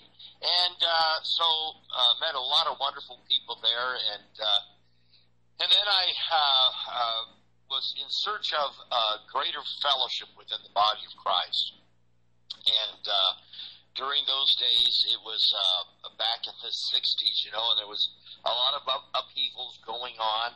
Uh, you know, the movie came out uh, on the Jesus Revolution, and I'm actually uh, my uh, my character. I mean, I'm I'm sort of in the movie. Um, I was in the living room with uh, Lonnie Frisbee uh, after I was in the military at Fort Ord. We went up there, a couple of us guys, and we didn't even know where we were going. We wound up in this place called the living room during a uh, furlough that we had. And so I met uh, Lonnie there, and then again uh, later on, I met him at Calvary Chapel uh, with uh, Chuck Smith and everybody there at Pirates Cove and, and everything. I was there when Lonnie uh, preached on Jonah, and uh, and and then uh, also the the guy that came up in the wheelchair. I was there for all of that. If those of you who are familiar with the movie uh, eh, can appreciate that, and then later on, it turns out I don't know who was shadowing who here. I wound up uh, in the East Anaheim Hills with uh, Max and Sandy Rappaport and uh, and John Wimber and all those guys, and there was Lonnie Frisbee again in 1980. And, then with uh, John Rutgay down in San Diego, we were at the Coronado Hotel, and and years later, uh, I found myself uh, with him again. And uh, Deb and I were down there, my wife, uh, 54 years, and uh, so we, uh, uh, throughout all of those things, you know, we found ourselves in a kind of a Christian cultic environment. And uh, praise God, I got free from that. You know, when Paul wrote his letter uh, in First Corinthians, he said that they were carnal because they adhered to the personalities and styles of certain men of God. Uh, I'm of Paul, I'm of Apollos, I'm of Cephas or Peter, and I'm of Christ. I think one of the most difficult uh, uh, identifications are those unfortunate uh, brethren who claim to be of Christ, and uh, they have a corner on the truth.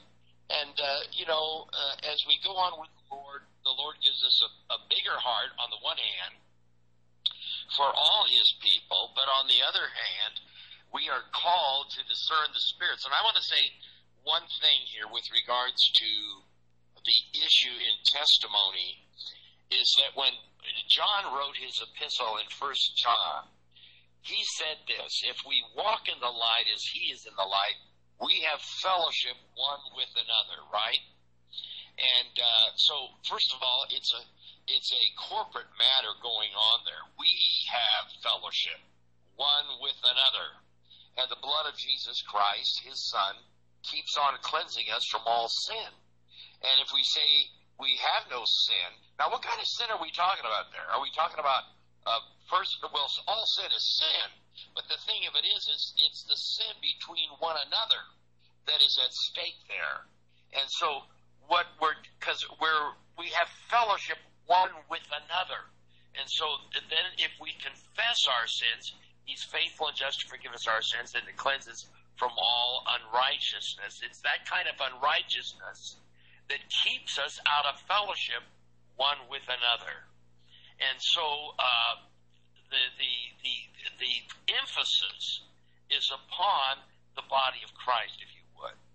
And, you know, the, the, we are brought into the fellowship, and truly it says our fellowship is with the Father and His Son, Jesus Christ. The Son is always, has always eternally been in fellowship with the Father. Now we may you know, wonder, well, what happened at the cross? Was that fellowship broken and all that? but but the eternal fellowship within the triune God has always been there. I mean, I don't wake up in the morning and look in the mirror and ask what I see in the mirror, uh, how we doing today? You know, yeah, I haven't quite lost it yet till you hear the third voice say, uh, you know, uh, what are you two guys talking about?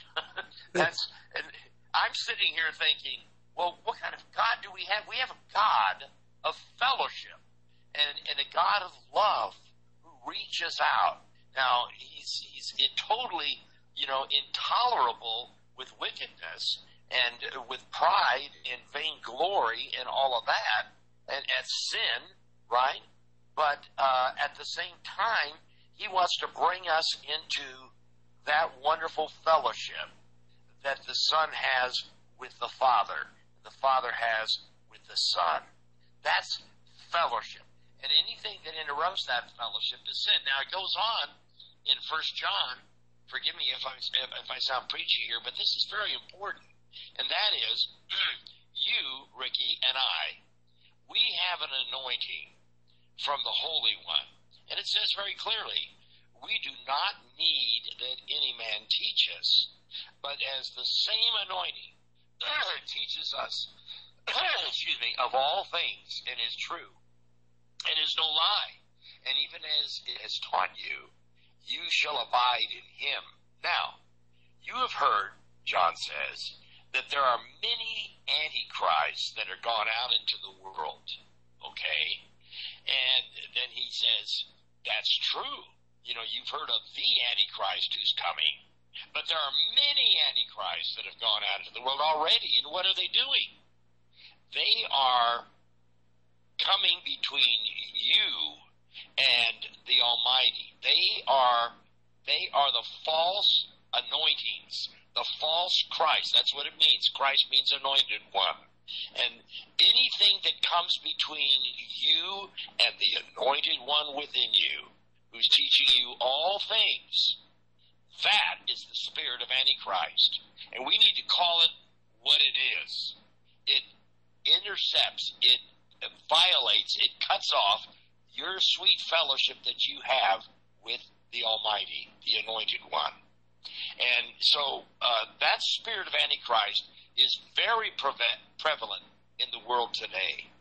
When you hear the phrase, you need to be under so and so's anointing, under his ministry, under him, under her, be very careful. Because if you have an anointing from the Holy One, and that's cut off by the spirit of Antichrist, that's what it is then that's in violation of the fellowship that God has called you personally into. And that personal fellowship that He's called you into is not only between you and the Lord Himself, but it's with your brothers and sisters. And anything that would violate that sweet fellowship between you and your brothers and sisters in Christ is the spirit of Antichrist. That's what it is. And that's what I like to call. Now, I know some places where uh, a pastor has been around for a long time in a certain congregation and then has to leave for whatever reason, uh, maybe for another uh, a place of ministry, and then that congregation just completely falls apart. Well, they were all connected to him or to the couple, and they weren't connected to one another. And and that's that's what I'm talking about. You can have a pyramidal uh, fellowship. In other words, A is connected to B, who's connected to C, who's connected to D at the top of the pyramid. And when the D goes away, the whole pyramid collapses. And uh, so it, it's very critical that we, you know, seize upon this spirit of Antichrist. Now, I'm not denying that there will be the final Antichrist, just as John says. But there are many Antichrists that have come out into the world. And he says, I'm writing this to you for the purpose of exposing this, because there are many Antichrists that are going to be out there. So that's why he wrote that. And he says, they are trying to lead you astray. That's why he wrote First John. And he's writing this letter because they're trying to do it. And don't think that they aren't. They're out there, and there are many of them, right? And they're trying to lead you astray. And so uh, a lot of our ministry in the past, Ricky, has been exposing uh, these uh, spirits of Antichrist that are out there, even from the most well intentioned, okay? And uh, uh, believers are predisposed uh, in their carnal mindset to adhere to very strong leadership, okay? And those leaders in, uh, in those uh, brethren who are uh, with the Lord have got to be very, very careful not to create their own tribe, their own uh, clan, their own cult.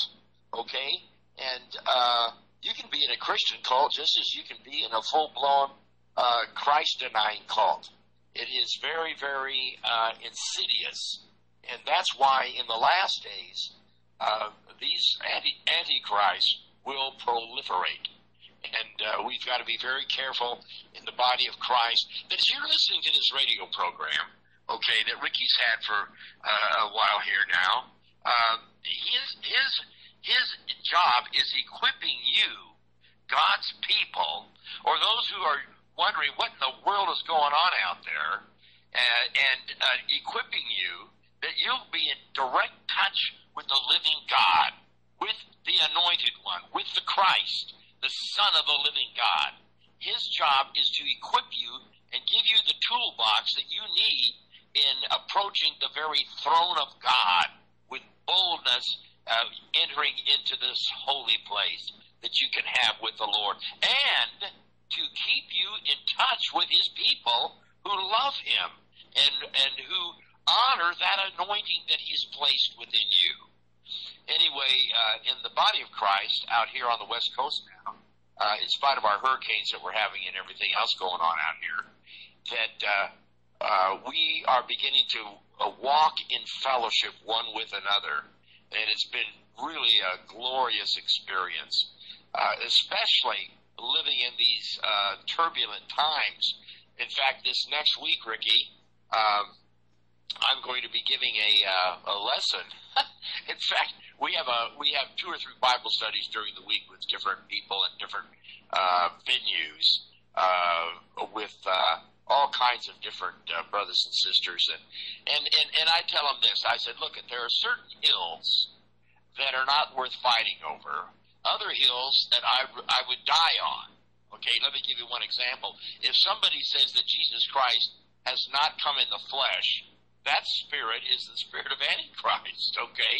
It, it, we're not Gnostics. We live by the spirit of the living God. But this same Jesus Doug, who's Doug. being taken from, yes. Doug, uh-huh. okay, we're going to go to the top of the hour break for about six six minutes. And so hold your thought there. Uh, the guest is Doug Krieger. Podcasts are on 1360khnc.com for the Olive Tree and Lampstand Ministry for today. We'll be back, Doug, in about seven, six and a half minutes. so I'm gonna, I'm gonna, I'm gonna keep you on the, I'm gonna keep you on the line here. Oh, okay. I'll just keep you on speaker, and then when I hear you. Reasons to Own Gold. Brought to you by the Patriot Trading Group at allamericangold.com. Reason number 647. Most people don't even know that the courts have already ruled. Once money is deposited into the bank, the bank owns the money, and the depositor is merely an unsecured creditor of the bank. Which means if the bank goes under, you get paid last. After the financial crisis, instead of breaking up too big to fail, the government and the Federal Reserve created Dodd Frank and made too big to fail banks even bigger while putting your deposits more at risk. I'm Joe Jaquint, CEO of the Patriot Trading Group. To learn more, visit us at allamericangold.com or call us at 800 951 0592. The Federal Reserve is in control of our money. But lately, control is the last word you would use to describe the Fed. Emergency rate cuts, huge increases in their balance sheet, the constant blowing of bubbles and boom and bust cycles that just leave most of us busted. I'm Joe Jaquin, owner of the Patriot Trading You're Group, listening and we have been protecting Rockies, people's wealth for almost KHNC, 25 1360 AM. Johnstown, Greeley, Loveland, Fort Collins. Now is the time to fight for your child's education. We are enrolling now at Civica Academy Charter School in Milliken, a tuition free middle school high school. We are focused on smart and kind students who are prepared for the real world and love this country. We stand for the pledge, we shake hands, we don't have cell phones during the day, and focus on pursuing an industry certification by graduation. We are proudly outperforming surrounding schools academically while raising up civic leaders. I believe in this generation, and we are prepared at Civica to change the world one child at a time. Visit us at civicaco.org. Thank you. My name is James with Milco Carpet Cleaning. I'm based out of Milliken, serving all of northern Colorado. We're a family owned company that will clean your carpets, upholstery, tile, and rugs. My goal is to freshen your home and business, leaving you dry and clean in no time with no residues. Mention this ad and receive $10 per room off, up to $50. You can call me at 970 405 3740 or email me at nococarpetcleaning at gmail.com. Don't forget to check out my reviews on Google.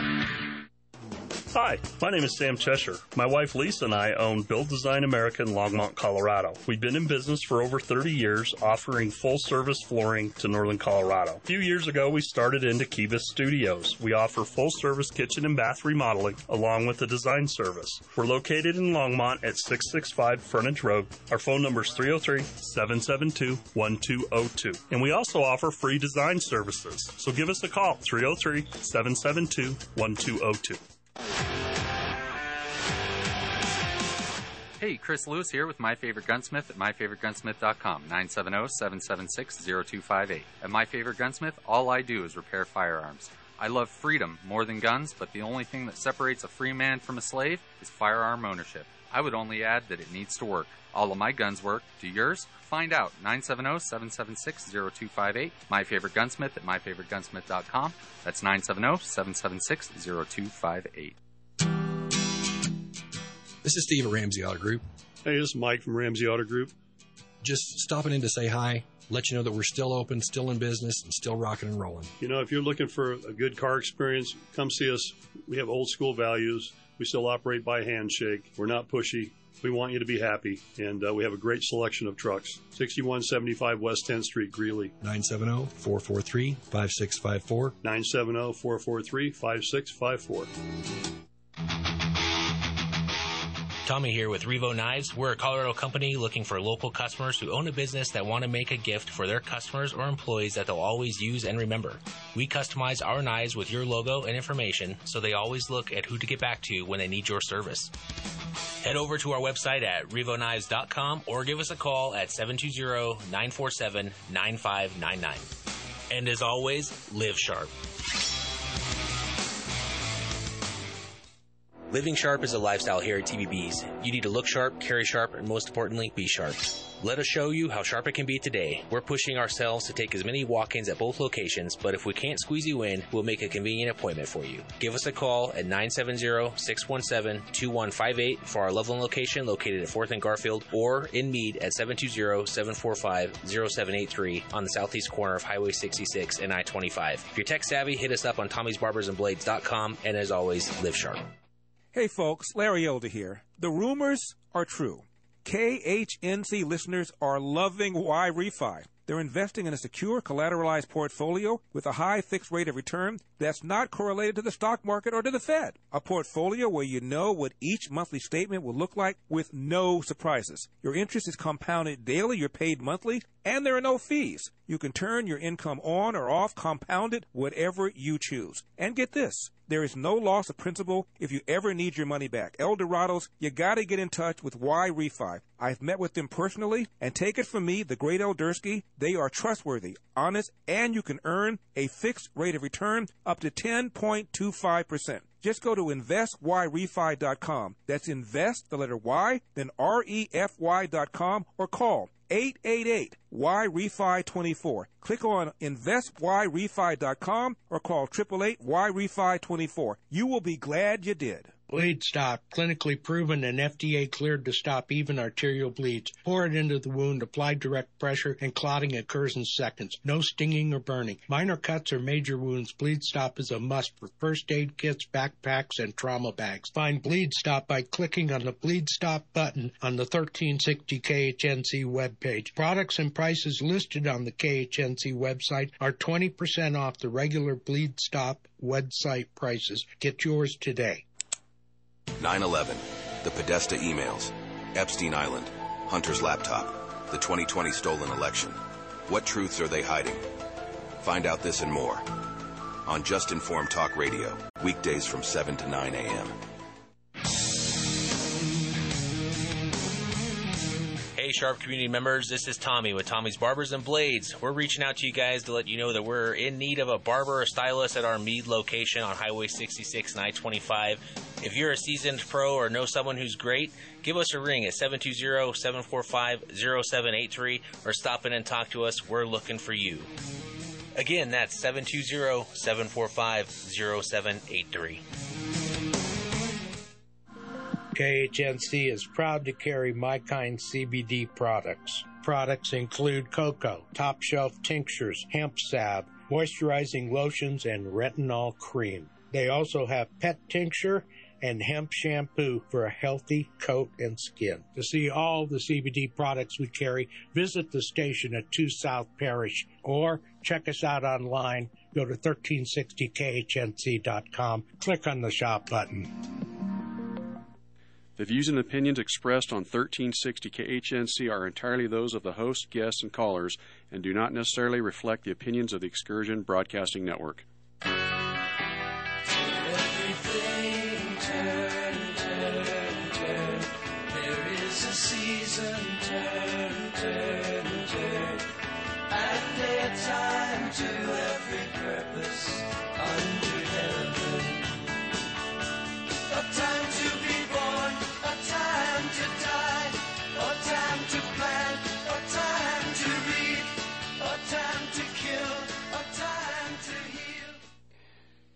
Welcome Okay, back to the welcome third hour back to of today's Olive Tree and Lamp. the uh, third hour of the Olive Tree and Lampstand Ministry Radio Church program. I'm your host, Rick Rodriguez, and I have a friend, Doug Krieger, on the phone. And yes, this is, this is, this is I. Yes, okay. And uh, before I do, podcasts are on 1360khnc.com. Okay, Doug, let's continue. Let's continue. Yeah, we were just, I think, talking about uh, the fact that during the week out here on the West Coast, uh, where I live, uh, we have a number of, of fellowships that we uh, gather together with, and uh, and I was at this uh, uh, little fellowship that we I call it a fellowship because uh, we're brought into the fellowship that the Father has with the Son. We can show up at quote church attendance and you know uh, be there in the stadium, but we're not on the field. We're not in the play. We're spectators. We're not participators. And uh, according to uh, 1 Corinthians 11 through 14, which is one of the rare examples in the New Testament of what the ecclesia actually does, the called out ones actually do, is that when the whole assembly, he says, brethren, Paul says, how is it when all the assembly, when all the ecclesia uh, come together? Now, there is a difference between the word church and the word ecclesia, just in case you're not aware. When Tyndale uh, translated the Bible from the from the uh, Greek and the Hebrew, he didn't want to translate the word ecclesia as uh, church. He wanted to translate it as ecclesia, coming out the called out ones. And the reason behind his reasoning at the time had to do with the fact that it's not a building, it's not a place of worship, it's the people. The emphasis was upon the people. Consequently, he wanted to use the words assembly or the word congregation or company. Uh, there are many ways in which that word can be translated, but at the same time, it means the people. It doesn't mean a building. And for that reason, and that primary reason, uh, Tyndale in the early 1500s was burned at the stake over that word. He would not translate it the way that the prelates and the way that the the church officials at the time wanted him to translate that word. And later on, King James made that one of his, uh, I think, uh, uh, 13 or so prerequisites. I think it's number nine. That that word ecclesia had to be translated church because he wanted the buildings of the Catholic Church, and uh, since he was now the head of the Church of England, so this issue of the word ecclesia, it's not just a noun. It's a, if you would, a spiritual democracy where each one has, according to Paul, you have a song, you have a teaching, you have a, a revelation, you have a, a, a word of knowledge, but you have something. What is that something? That is a gift from God that's in you, and you need to release it. And how is that released? It's very clear each one has, and whatever you has, you should be contributing and participating in that gift. And it says, we can all prophesy one by one, that all may be edified and encouraged. And so, nobody's going to dominate an ecclesia style gathering. Nobody's even going to control it. Okay, in other words, you've got to be under so and so's ministry. Well, you know, you can have a ministry and you can equip the saints. We're doing that right now. We're equipping God's people. And anybody else that's listening in on this, commonly known as the unlearned or the unbelieving, can witness that everybody's prophesying in an ecclesia, and they will fall down on their face and declare that God is among you of a truth. Now, people say, well, if you're going to do that, you're going to create chaos. Well, I got news for you you can find out the gifts of God's people. We were just sitting there last Thursday night, and this one brother started sharing, and my goodness, uh, if we had that on that atmosphere of openness and participation, I would have never known. Nobody would have ever known that Todd had such a gift of teaching. Amazing. You know, it just it blew everybody away. And and yet we would not have known that unless you know well does he is he certified? Is he qualified? Is he oh, hey listen each one has. And we need the other members of the body of Christ to contribute. Get on the playing field. Get out of the stand hey you know what? You can get excited on the pitch with the coach and uh, you know talk about the plays and everything else but guess what you're not on the field still Okay? So it says, let everything be done decently and in order. We're not talking chaos here. We're talking about contributing an environment. And anything that inhibits that environment or doesn't encourage that environment, equips that environment, could be an apostle, a prophet, an evangelist, a teacher, a pastor, should be equipping the saints to do the work of ministry themselves to the building up of the body of Christ until we all arrive at the unity of the faith and of the knowledge of the Son of God unto a perfect man. Now we got a lot of imperfection going on out here. And the world sees it. And so the world, in fact, I was with my mechanic just this past week. And out of nowhere, after hearing me talking on the phone to another brother, he said, well, why do we have Satan in the world? And I said, Mike, that's a great question. Why is there evil? And we started this conversation that was amazing. And he was crying out. And he said something in the course of his con- conversation.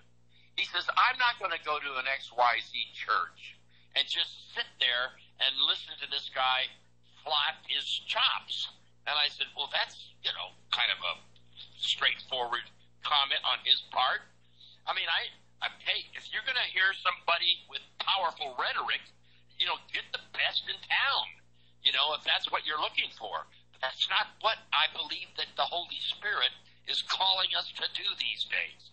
He's calling us to bear the testimony of Jesus. And the testimony of Jesus is the spirit of prophecy.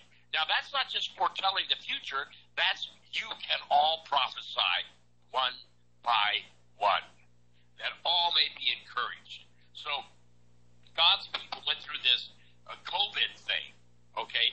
And, and a lot of the uh, uh, churches in our area, uh, quite frankly, Ricky, some of the big ones that had like four or 5,000 members, right now they're down to four hundred. They shut their doors. And so people said, hey, I'm going elsewhere. And mean again, if you want rhetoric. Okay? Now, the Greeks understood ecclesia because they had that word in democratic assembly and form of government polity for 600 years before the birth of our Savior. And so they knew what it was. And all members of society, of course, there were some exclusions. There was no women under 18 didn't count. Uh, so the guys got together, but they were from every branch of society the craftsmen, the educators, the military people, the builders, etc., etc., from every branch of society and these city states. And they would determine through consensus and discussion what they should do. Should we build this dam, this road, have this uh, amphitheater, or what?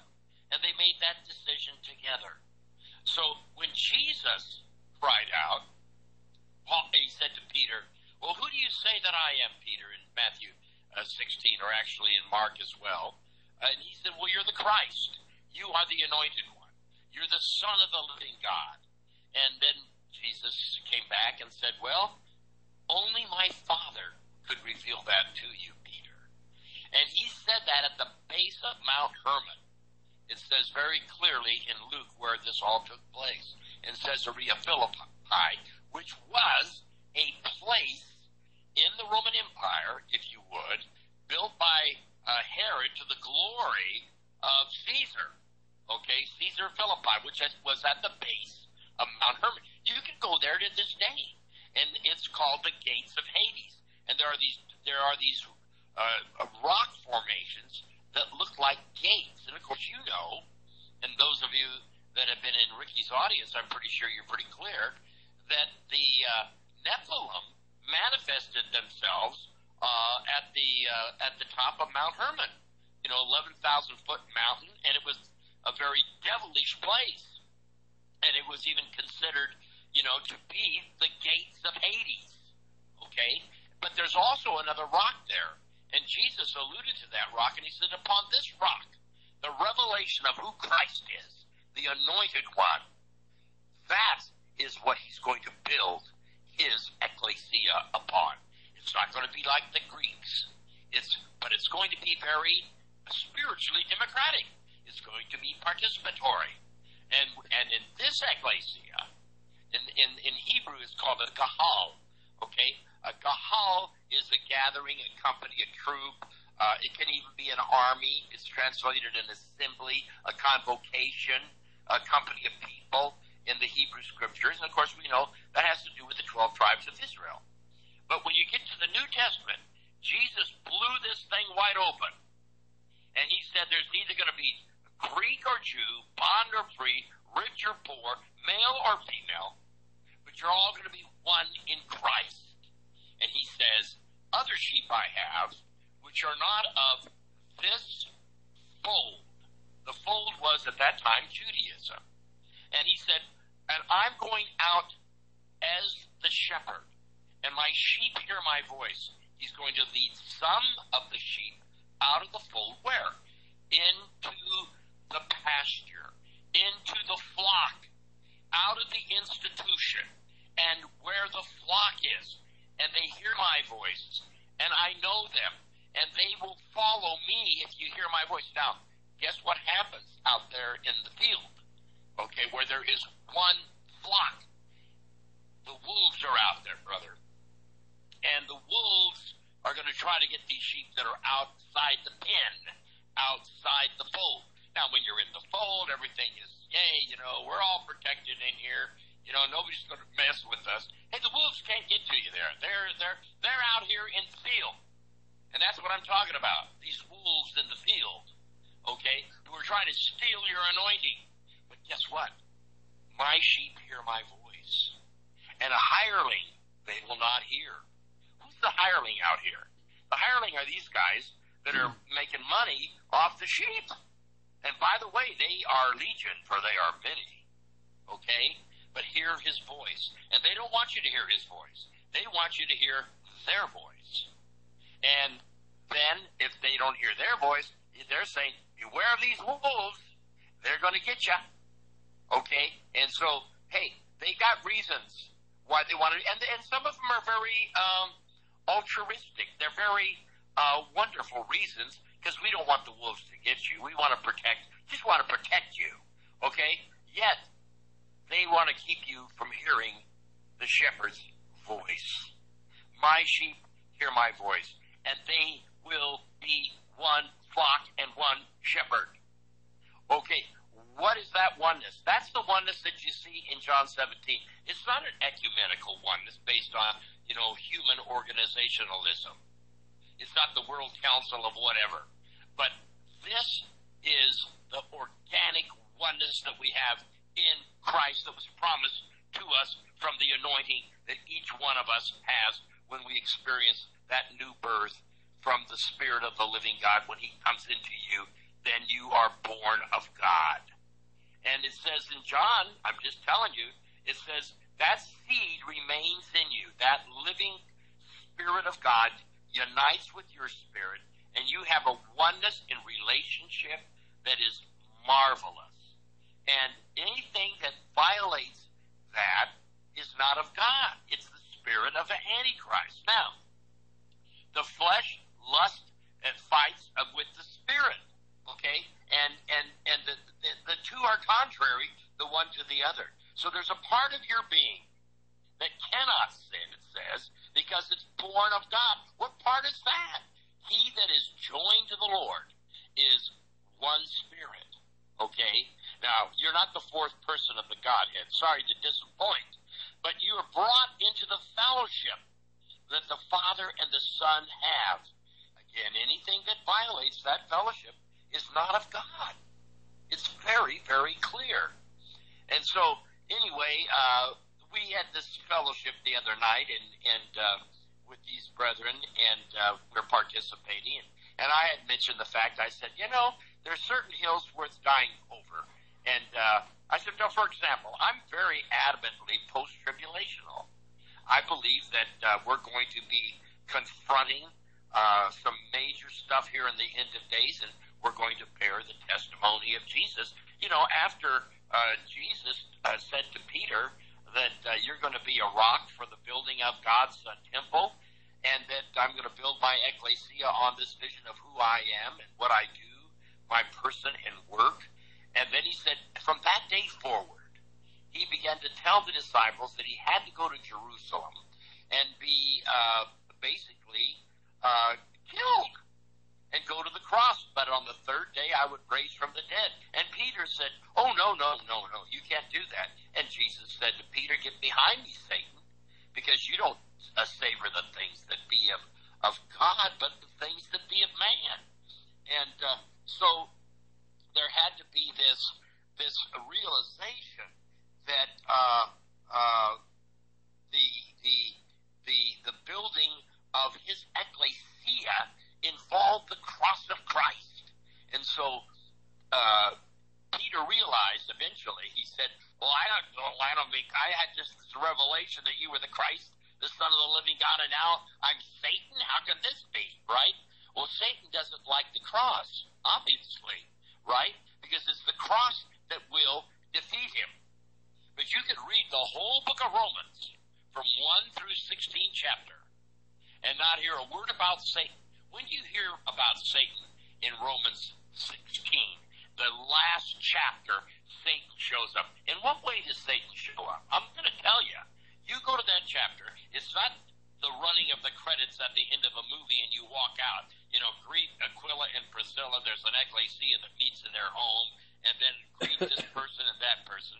Uh, it, no, in the middle of all this greeting and meeting and having a great fellowship with one another. And by the way, Paul's not saying, go over to so and so's house and say hi uh, from Paul uh, to that person. No, you, Ricky, go over to so and so's house and you have a, you know, a cup of coffee with this guy and this fellowship with these people, and you guys have fellowship. I encourage everybody in Rome, Jews, Greeks, bond, free, rich, poor, to all go over each other's homes and uh, apartments, wherever you are, and have fellowship one with another. Then, the middle of all that, in the middle of all this meeting and greeting and love and oneness and how wonderful this is, Satan pops up. It says, beware. Beware of them who do what? With smooth talk. Smooth talk. Cleverly devised for your entertainment. What do they do? It says, beware of them that cause divisions among you with this smooth talk and everything. Oh, For they do not uh, do anything but feed their own bellies. They feed their own bellies. And then it says this, and the God of peace, Yeah. yeah, will bruise, will crush Satan under your feet shortly. Now, where did that come from? That came from Paul, who told the brothers and sisters in Rome, which he had never been there before, but he knew what was going on. I mean, the guy was a tent maker, and, and Aquila and Priscilla were living in Rome at that time. Said, meet with the ecclesia in their home, and also the fact that he was with them at Corinth for 18 months, probably in a home, working on a bunch of tents because they were tent makers. And then they had an ecclesia in Ephesus for almost three years. And so Aquila and Priscilla went back to Rome. They had been kicked out by Claudius. And so after about, you know, eight or nine years or whatever, they went back to Rome and cranked up an ecclesia in their home there too. But there are people out there who are representing Satan. Okay? And what do they do? They feed their own bellies. They tell you, don't go on over there to Andronicus's place. Don't go to the ecclesia in the home of Aquila and Priscilla. Don't visit with this brother that's a Pentecostal. Don't go over to that guy because he's a Baptist. Watch out for those labels because they're not Calvinists. Watch out for their these labels because they're not Catholic. Or watch out for these labels because they're not some form of Protestantism or they're not an evangelical or whatever. Okay? I'm just telling you, there are many ways to look at this thing, but it's usually a person. And it says, here's how you deal with them. Avoid them. Avoid those that cause divisions among you, who tell you don't visit with one another, don't be in fellowship with one another. Okay? And and so in these last days, I'm God's people to come into fellowship one with another. So I'm telling these brothers how how important this is, and that I may disagree with you on on certain issues, but a doctrine did not save anyone except, as it says in John 2, the doctrine of Christ, which is he's come in the flesh, he has come, he was crucified, he was raised from the dead the third day, and he's coming back the same way he ascended. That is cardinal doctrine, and we've got to stand on that. Uh, Okay, now, I was going to ask you. healthy. Yeah, Now, with that, Quick question. So then, these people that Paul was talking about there in Romans, these these were other brethren. yes, Okay. yes, they were, they're brothers, they're sisters. I mean, these, they named the name of Christ. And it says clearly that, that you know, they come in with smooth talk, and it's really interesting. It's deceptive. Okay, uh, you know, I just want to fellowship with you, but my fellowship is you need to be under my ministry, and you need to stay here because it's a, it's like a it's like a fold. It's like a pin. You don't want to go out there uh, with the good shepherd, the great shepherd of the sheep. I'm your shepherd. Uh, you need to be under my discipleship ministry. Now, I'm not saying you don't need to be discipled in Christ. No, we do need to be disciples. I agree totally. Absolutely. We have to be great- we have to be equipped, Yep. right? Yep. God. But what God. kind of equipping are we giving the saints? That's an issue. And the issue is if we tell them, look, you got to stay under my ministry to the day you die. Well, you know, I want to honor Paul to the day I die. I, I want to honor Ricky. Grief, we've been together for 50 years. But I'm not telling you what you should be doing, and you're not telling No. me what I should be doing. No, no. Aside from Yeah. follow that anointing Yeah, that you, you know- have from the Holy One, right? Yep. We we worked together off and on for 50 years, but we've never we've never felt well. We've got it's it's just the two of us and the groups that we're with forever and ever. No, as the mm-hmm. Lord as the Lord flows, that's what we've done. Yes, absolutely, absolutely. And you know what? Uh, it's it's it's the spirit of God that that blows like the wind. You know. Now, I am not saying that we are not supposed to be built up together in relationship. I hope you hear my voice, and that is that we should be in fellowship one with another. Okay, and the blood will of Christ it says will keep on cleansing us from those sins that keep us away from one another. Okay? And truly our fellowship is with the Son and with the Father. So that's how we're fellowshipping with one another. It's glorious. It's wonderful. And so, so these two brothers, I said, well, I'm post-tribulational. And I said, uh, now I, I meet a lot of pre-trib people. Uh, I said, my goodness, my, my sister who's 83 years old, who, who, uh, rallies everybody through the state of Georgia for the Bible reading marathon, every county seat of the 156 or 7 county seats in Georgia every year on July the 14th, uh, based on uh, Chronicles 7:14. If my people, which are called by my name, will pray and humble themselves and turn from their wicked ways, I'll hear from heaven and I'll heal their land. Okay, so they all get a 157th portion of the scripture and, and read the entire Bible at 7:14 in the morning on July uh, 14th. and she organizes all that. Now she's adamantly pre-trib, but I'm not calling her a heretic, and I hope she's not calling me one. I know she's not. Doug, I'm going. We're not heretics because we have a different opinion about when there, if there's even a rapture. Doug, Doug, Doug, I've got to go just to a quick break. Hold on, just hang on, hang on. You bet. Okay, hang on. And uh, we're going to go and be right back.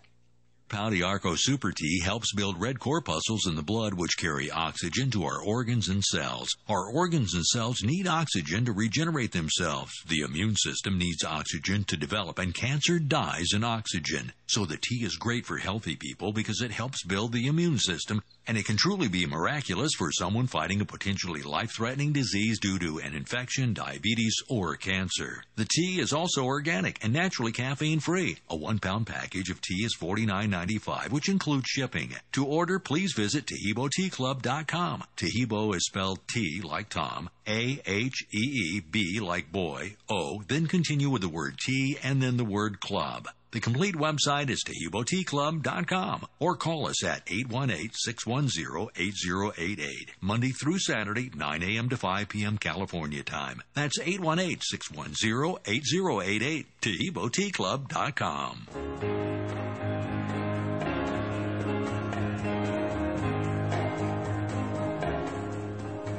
Oh, a happy day. Oh, a happy day.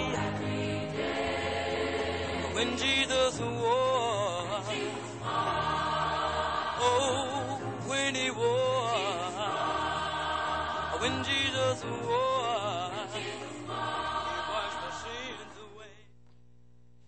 And welcome back to the last half of the third hour of today's program, the Olive Tree and Lampstand Ministry Radio Church program. I'm your host, Rick Rodriguez, my guest, Doug Krieger, and the podcast for the programs 1360khnc.com to the Olive Tree uh, site during the week, Monday through Friday from 2 to 3. I host the Present Truth program. Podcasts are also on the Present Truth site. My contact information is Olive Tree Ministry, P.O. Box 872, Longmont, Colorado 80502. And I'm going to continue with my guest, Doug Krieger. Doug, I was going to ask you also so with the ecclesia, Yes. so then you're saying that in Rome there was uh, the Christians who were trying to interfere with the anointing of other Christians. So then we talked earlier in the week. Mm-hmm. So then with the ecclesia, not in the whole family of God, there is a group, a faithful group, and the overcomer group that are the ecclesia. Well, they're actually everybody. Everybody who names the name of Christ Okay. is a member of His ecclesia. Okay. However, what I'm talking about, we can hear from Romans 16 that there apparently, in two places in Romans 16, there is an ecclesia that meets in the home of Aquila and Priscilla and one other place there. So there is the ecclesia in Rome. He writes the letter to the uh, to the saints in Rome in general, not to any leadership. I hasten to add. Okay, you look at Romans uh, chapter one, and there's no leader mentioned, no bishop or anything like. It's just the saints who are in Rome, and he wants to preach the gospel to them. Well, what's the gospel? Well, the gospel is Romans one through eight. You are a wretched sinner all the way to glorification of your body, and that was that. Apparently, well, I guess that that's a wrap. Then from Romans nine, we're talking about the olive tree. Your the name of your ministry is olive tree. There's one olive tree, two branches, right? And then he deals with this issue between the Jews and the Gentiles, okay? And then all Israel is going to be delivered. And he says, now, based on those mercies, where he's included all of us in disobedience, that he might have mercy on us all. With those mercies, present your bodies, plural, a living, a living sacrifice. Because what? We are members one of another of the same body. And don't think of yourself more highly than you ought to think. Okay? So because we now are one in Christ, that's the other side of the gospel. So he says, when I come to Rome, in chapter 15 of Romans 15, he says, when I come to Rome, I'm going to come in anticipation of the blessing of the gospel of Christ, of the of the the completion, the fullness of the gospel of Christ. That word fullness means completion. Now what's the complete gospel?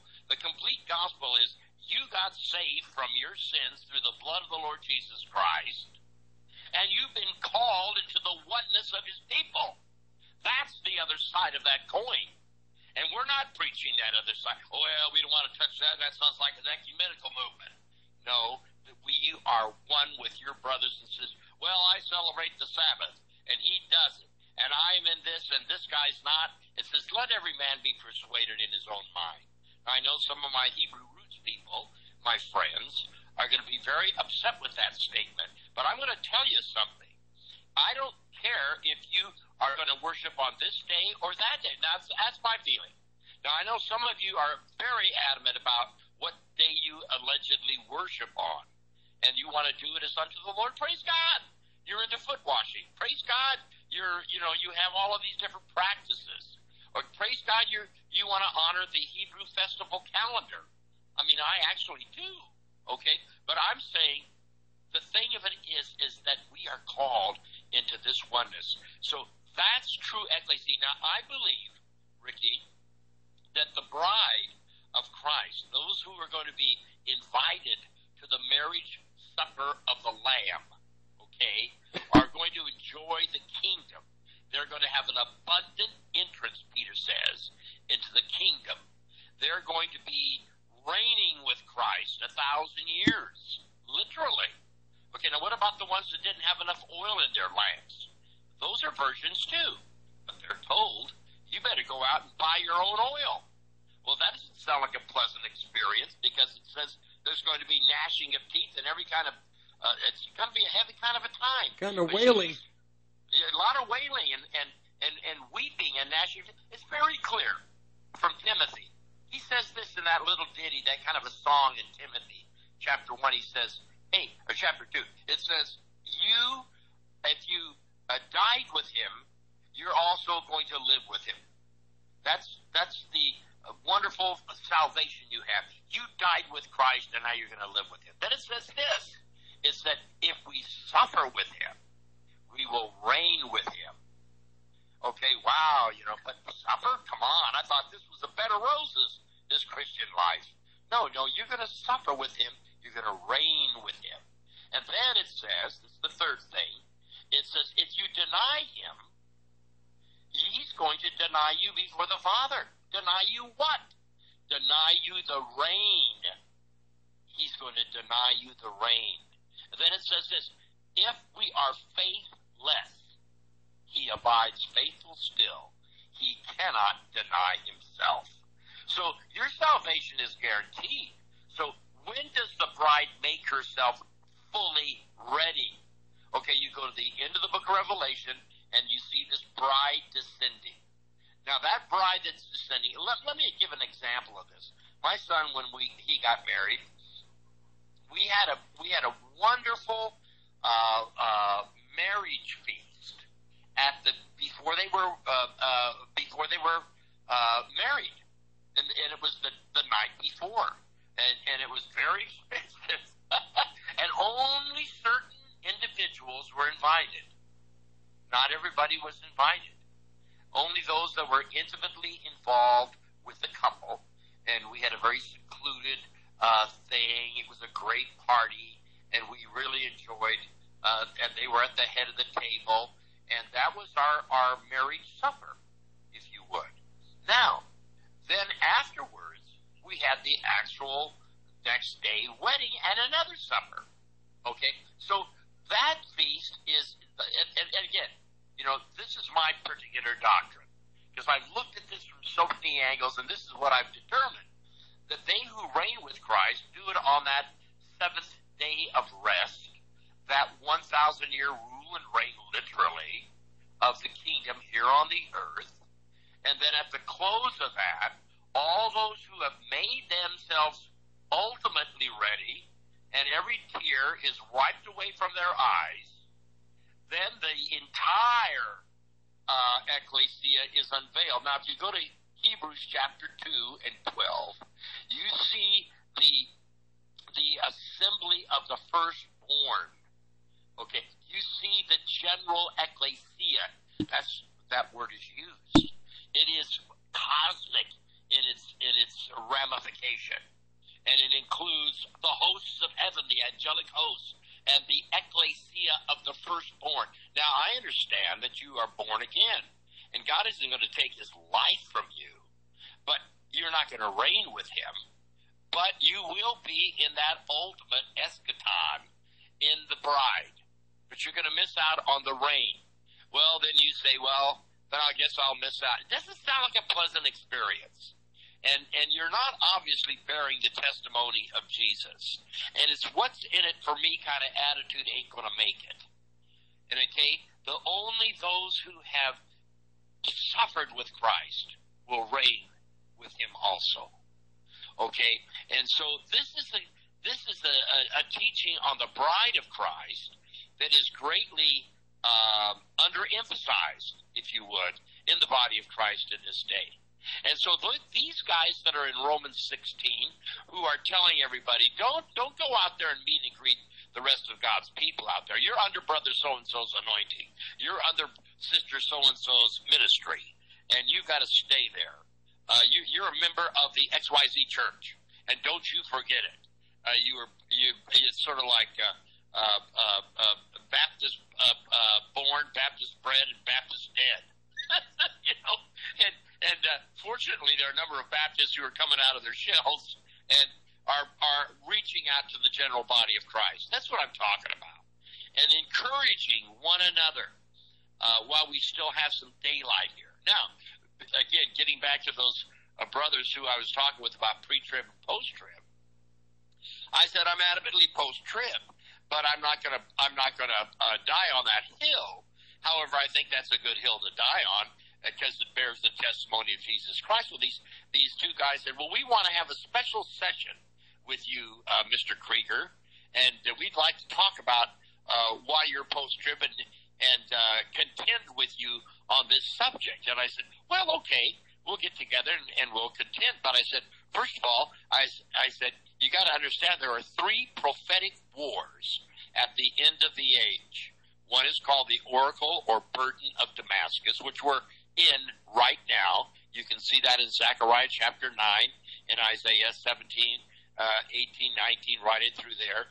And you can also see it in Obadiah, the book of Obadiah. And then uh, you also have the Gog Magog twofold uh, uh, uh, conflagration uh, at the end of the age, and we await that.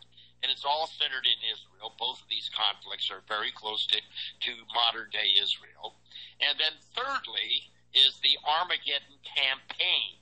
It's the end of the age struggle that goes on for nearly a seven year time frame, culminating in what we commonly call the Battle of Armageddon, which ends up in the Valley of Jehoshaphat outside of Jerusalem, as opposed to the plains of Megiddo, so called. And so this is a the three major prophetic wars. And uh, just to give you an example of this uh, about the oracle of Damascus, if everybody that has a Bible would just write this scripture down, Zechariah chapter 9, uh, verses, uh, I think it's uh, 10 and 11 and 12, right in through there. It says, Behold, right after the oracle of Damascus is announced, it says, Behold, your king is coming to you. He is meek and lowly and riding on a donkey, the colt, the foal of a donkey, the baby donkey. Okay? And, um, and then the, of the increase of his kingdom, there will be no end. It will stretch from shore to shore. Well, that's the first and second coming of Christ announced. The Messiah is the suffering one who comes riding on a donkey. And by the way, those very verses are quoted in every gospel. All four gospels quote those very verses in Zechariah chapter 9. But they forget that before that, in the same chapter, is the oracle of Damascus. So what am I saying? What I'm saying is that based upon the burden of Damascus is the fact the Messiah is announced right after the oracle of Damascus, his first and second comings. Are you with me on this, Ricky? I am. Okay, so you got to see the burden of Damascus introduces the messianic age, which is twofold. He, Christ came the first time in John uh, chapter 1. John the Baptist the, on this day said, Behold, the Lamb of God who takes away the sin of the world. And then it says, On the next day, he saw Jesus again and said, Behold, the Lamb of God. But he didn't say, takes away the sin of the world. On the next visitation, it says he took it away the first time he came on the suffering servant, on riding on a donkey.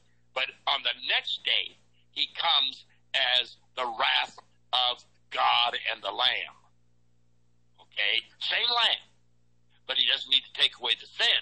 He took away the sin the first time he came.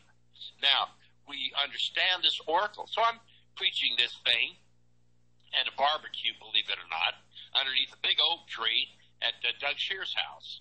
This had to be in, oh my goodness, probably about the year 2004, 2005. But it was about four or five years before the Syrian civil war, which has gone on now for almost 10 years, if not 10. The Syrian civil war, which has left most of Syria, Damascus, if you would, in a heap of ruins. You know, Isaiah says, Damascus shall become a heap of ruin. Well, when has that ever happened? To the extent that the oldest inhabited city on the planet, which they advertise, and they are, is Damascus. Well, the center of Damascus has not been destroyed, but if you go into the vast suburbs of Damascus, it's a wipeout. And so I'm preaching this message and saying that Damascus is going to be destroyed according to the Bible. These are not my words. This is the Bible, and it never has been a heap of ruin. And it introduces the Messianic age. Okay? And so what happened was I was doing this, and it was recorded, and, and went around the country. And uh, this gal calls me from Damascus on the phone and says, Why are you doing this? I'm a Christian and I'm living here in Damascus, and you're saying this beautiful city is going to go up in ruin, in flames. And you know what I told her? Run. I, I said, I said, honey, if I were you, I'd clear out of Dodge while I had to get going and sell your property and get out of there. Well, she calls back in four years and says, guess what? My house is a heap of ruin. And I said, you should have got out of there when I told you. And she said, I, I say, hey, nobody's throwing rocks at a false prophet named Doug Krieger. But I've said, listen, this age is coming to an end. And we need to understand these three prophetic wars. And one of them is called the Oracle of Damascus, which is spoken of in three of the books of the uh, Hebrew Scriptures. And it's going to happen. And it's connected to the Messiah's second coming as well as his first coming. And we need to get with the program. And so, I mean, look at Aleppo. Look at look at these cities, these beautiful cities throughout Syria are a heap of ruin. And Damascus is almost completely destroyed. Percentage wise, it's it's 60, 70, 80% destroyed. And and and somebody said the other day, well, uh, what about the center of Damascus? And I said, I would not hesitate. That if it says destroyed in a heap of ruin, it means the whole thing. And how, now you can conjecture how that could happen.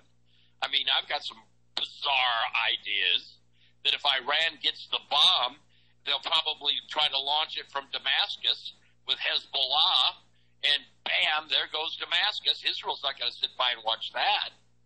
Okay, so it's over. and that leads us to the Gog Magog War, which I believe will be at the beginning of the final week of human history, commonly known as the 70th week of Daniel. Now, I've done the calendric thing. I've done the, uh, uh, you know, the, the, the dates, and man's days shall be 6,000 years. I had a guy the other day say, well, it's not possible to have 8 billion people on the face of the planet within a 6,000 year time frame. Mathematically, it's just not possible. I said, You're talking to a mathematician. That's my trade, right? And I said, Look at, you know, I mean, if you had 8 and 10, 12 kids and lived, you know, 120 years at the beginning of this thing, you're, you're gonna, you're going, you're gonna have a lot of people on the planet. Okay? Seth lived 500 years after, Shem lived 500 years after the flood. By the way, Shem is considered the father of modern China. And then Noah lived 300 years after the flood. And what do you think they were doing? Just sitting around? No, they're having kids left and right. And so you, you, you find that the Earth's population can readily have 8 billion people, notwithstanding all the diseases and the wars and whatnot and, and all kinds of attrition. Okay, but here we are.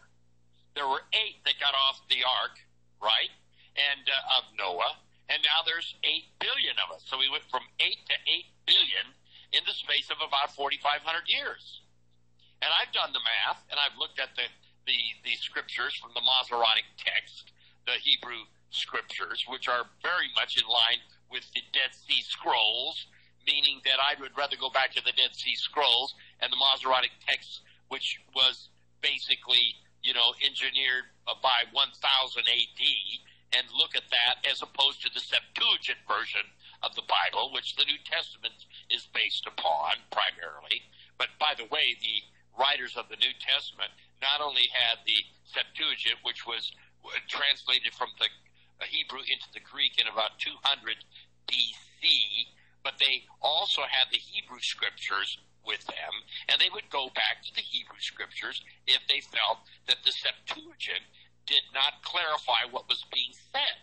So, yeah, they had both the uh, Greek, Koine Greek, and they had the Hebrew. So they used both, but they did write in Koine Greek.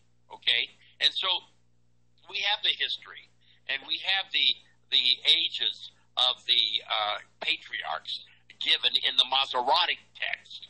The Septuagint adds an extra 1600 plus years. Well, I don't buy that, okay? And there's there's scholastic reasons why I don't, based upon the Masoretic text, okay, which I believe adheres to the Dead Sea Scrolls and gives us a, a proper accounting of what really was being said by the Hebrew prophets, by the Torah, okay, by Moses, who calculated these things. And uh, so, having said that, I believe that the 6,000 years allotted man, that both the rabbis and the early church fathers, so called, affirmed that man was given six days. Six uh, days is a day is as a thousand years. So we've been given 6,000 years of uh, humanoid history. Okay? And that began, I believe, in the year 3975 BC. And it continues to 2025, a full 6,000 year time frame. And then the 70th week of Daniel constitutes a period of time unto itself, a seven year time frame. And then in the year 2033, which just so happens to be 2,000 years after the crucifixion, resurrection, and ascension of Christ, who was crucified, we feel, in 33 AD, not 32 AD. Could be, but I think it's 33 AD. I think the Catholics are correct on the Julian calendar, the first three months into the year 2033. And then it says in Hosea chapter 6 that there's going to be two days, and then there's going to be uh, a revival, a resurrection, and that you will rise again on the third day. And so that third day will be in the year 2033 AD, which is 2,000 years, two days from the crucifixion of Christ in 33 AD. And by the way, based on the Julian calendar, there was a Passover in the middle of the week in the year 33 AD.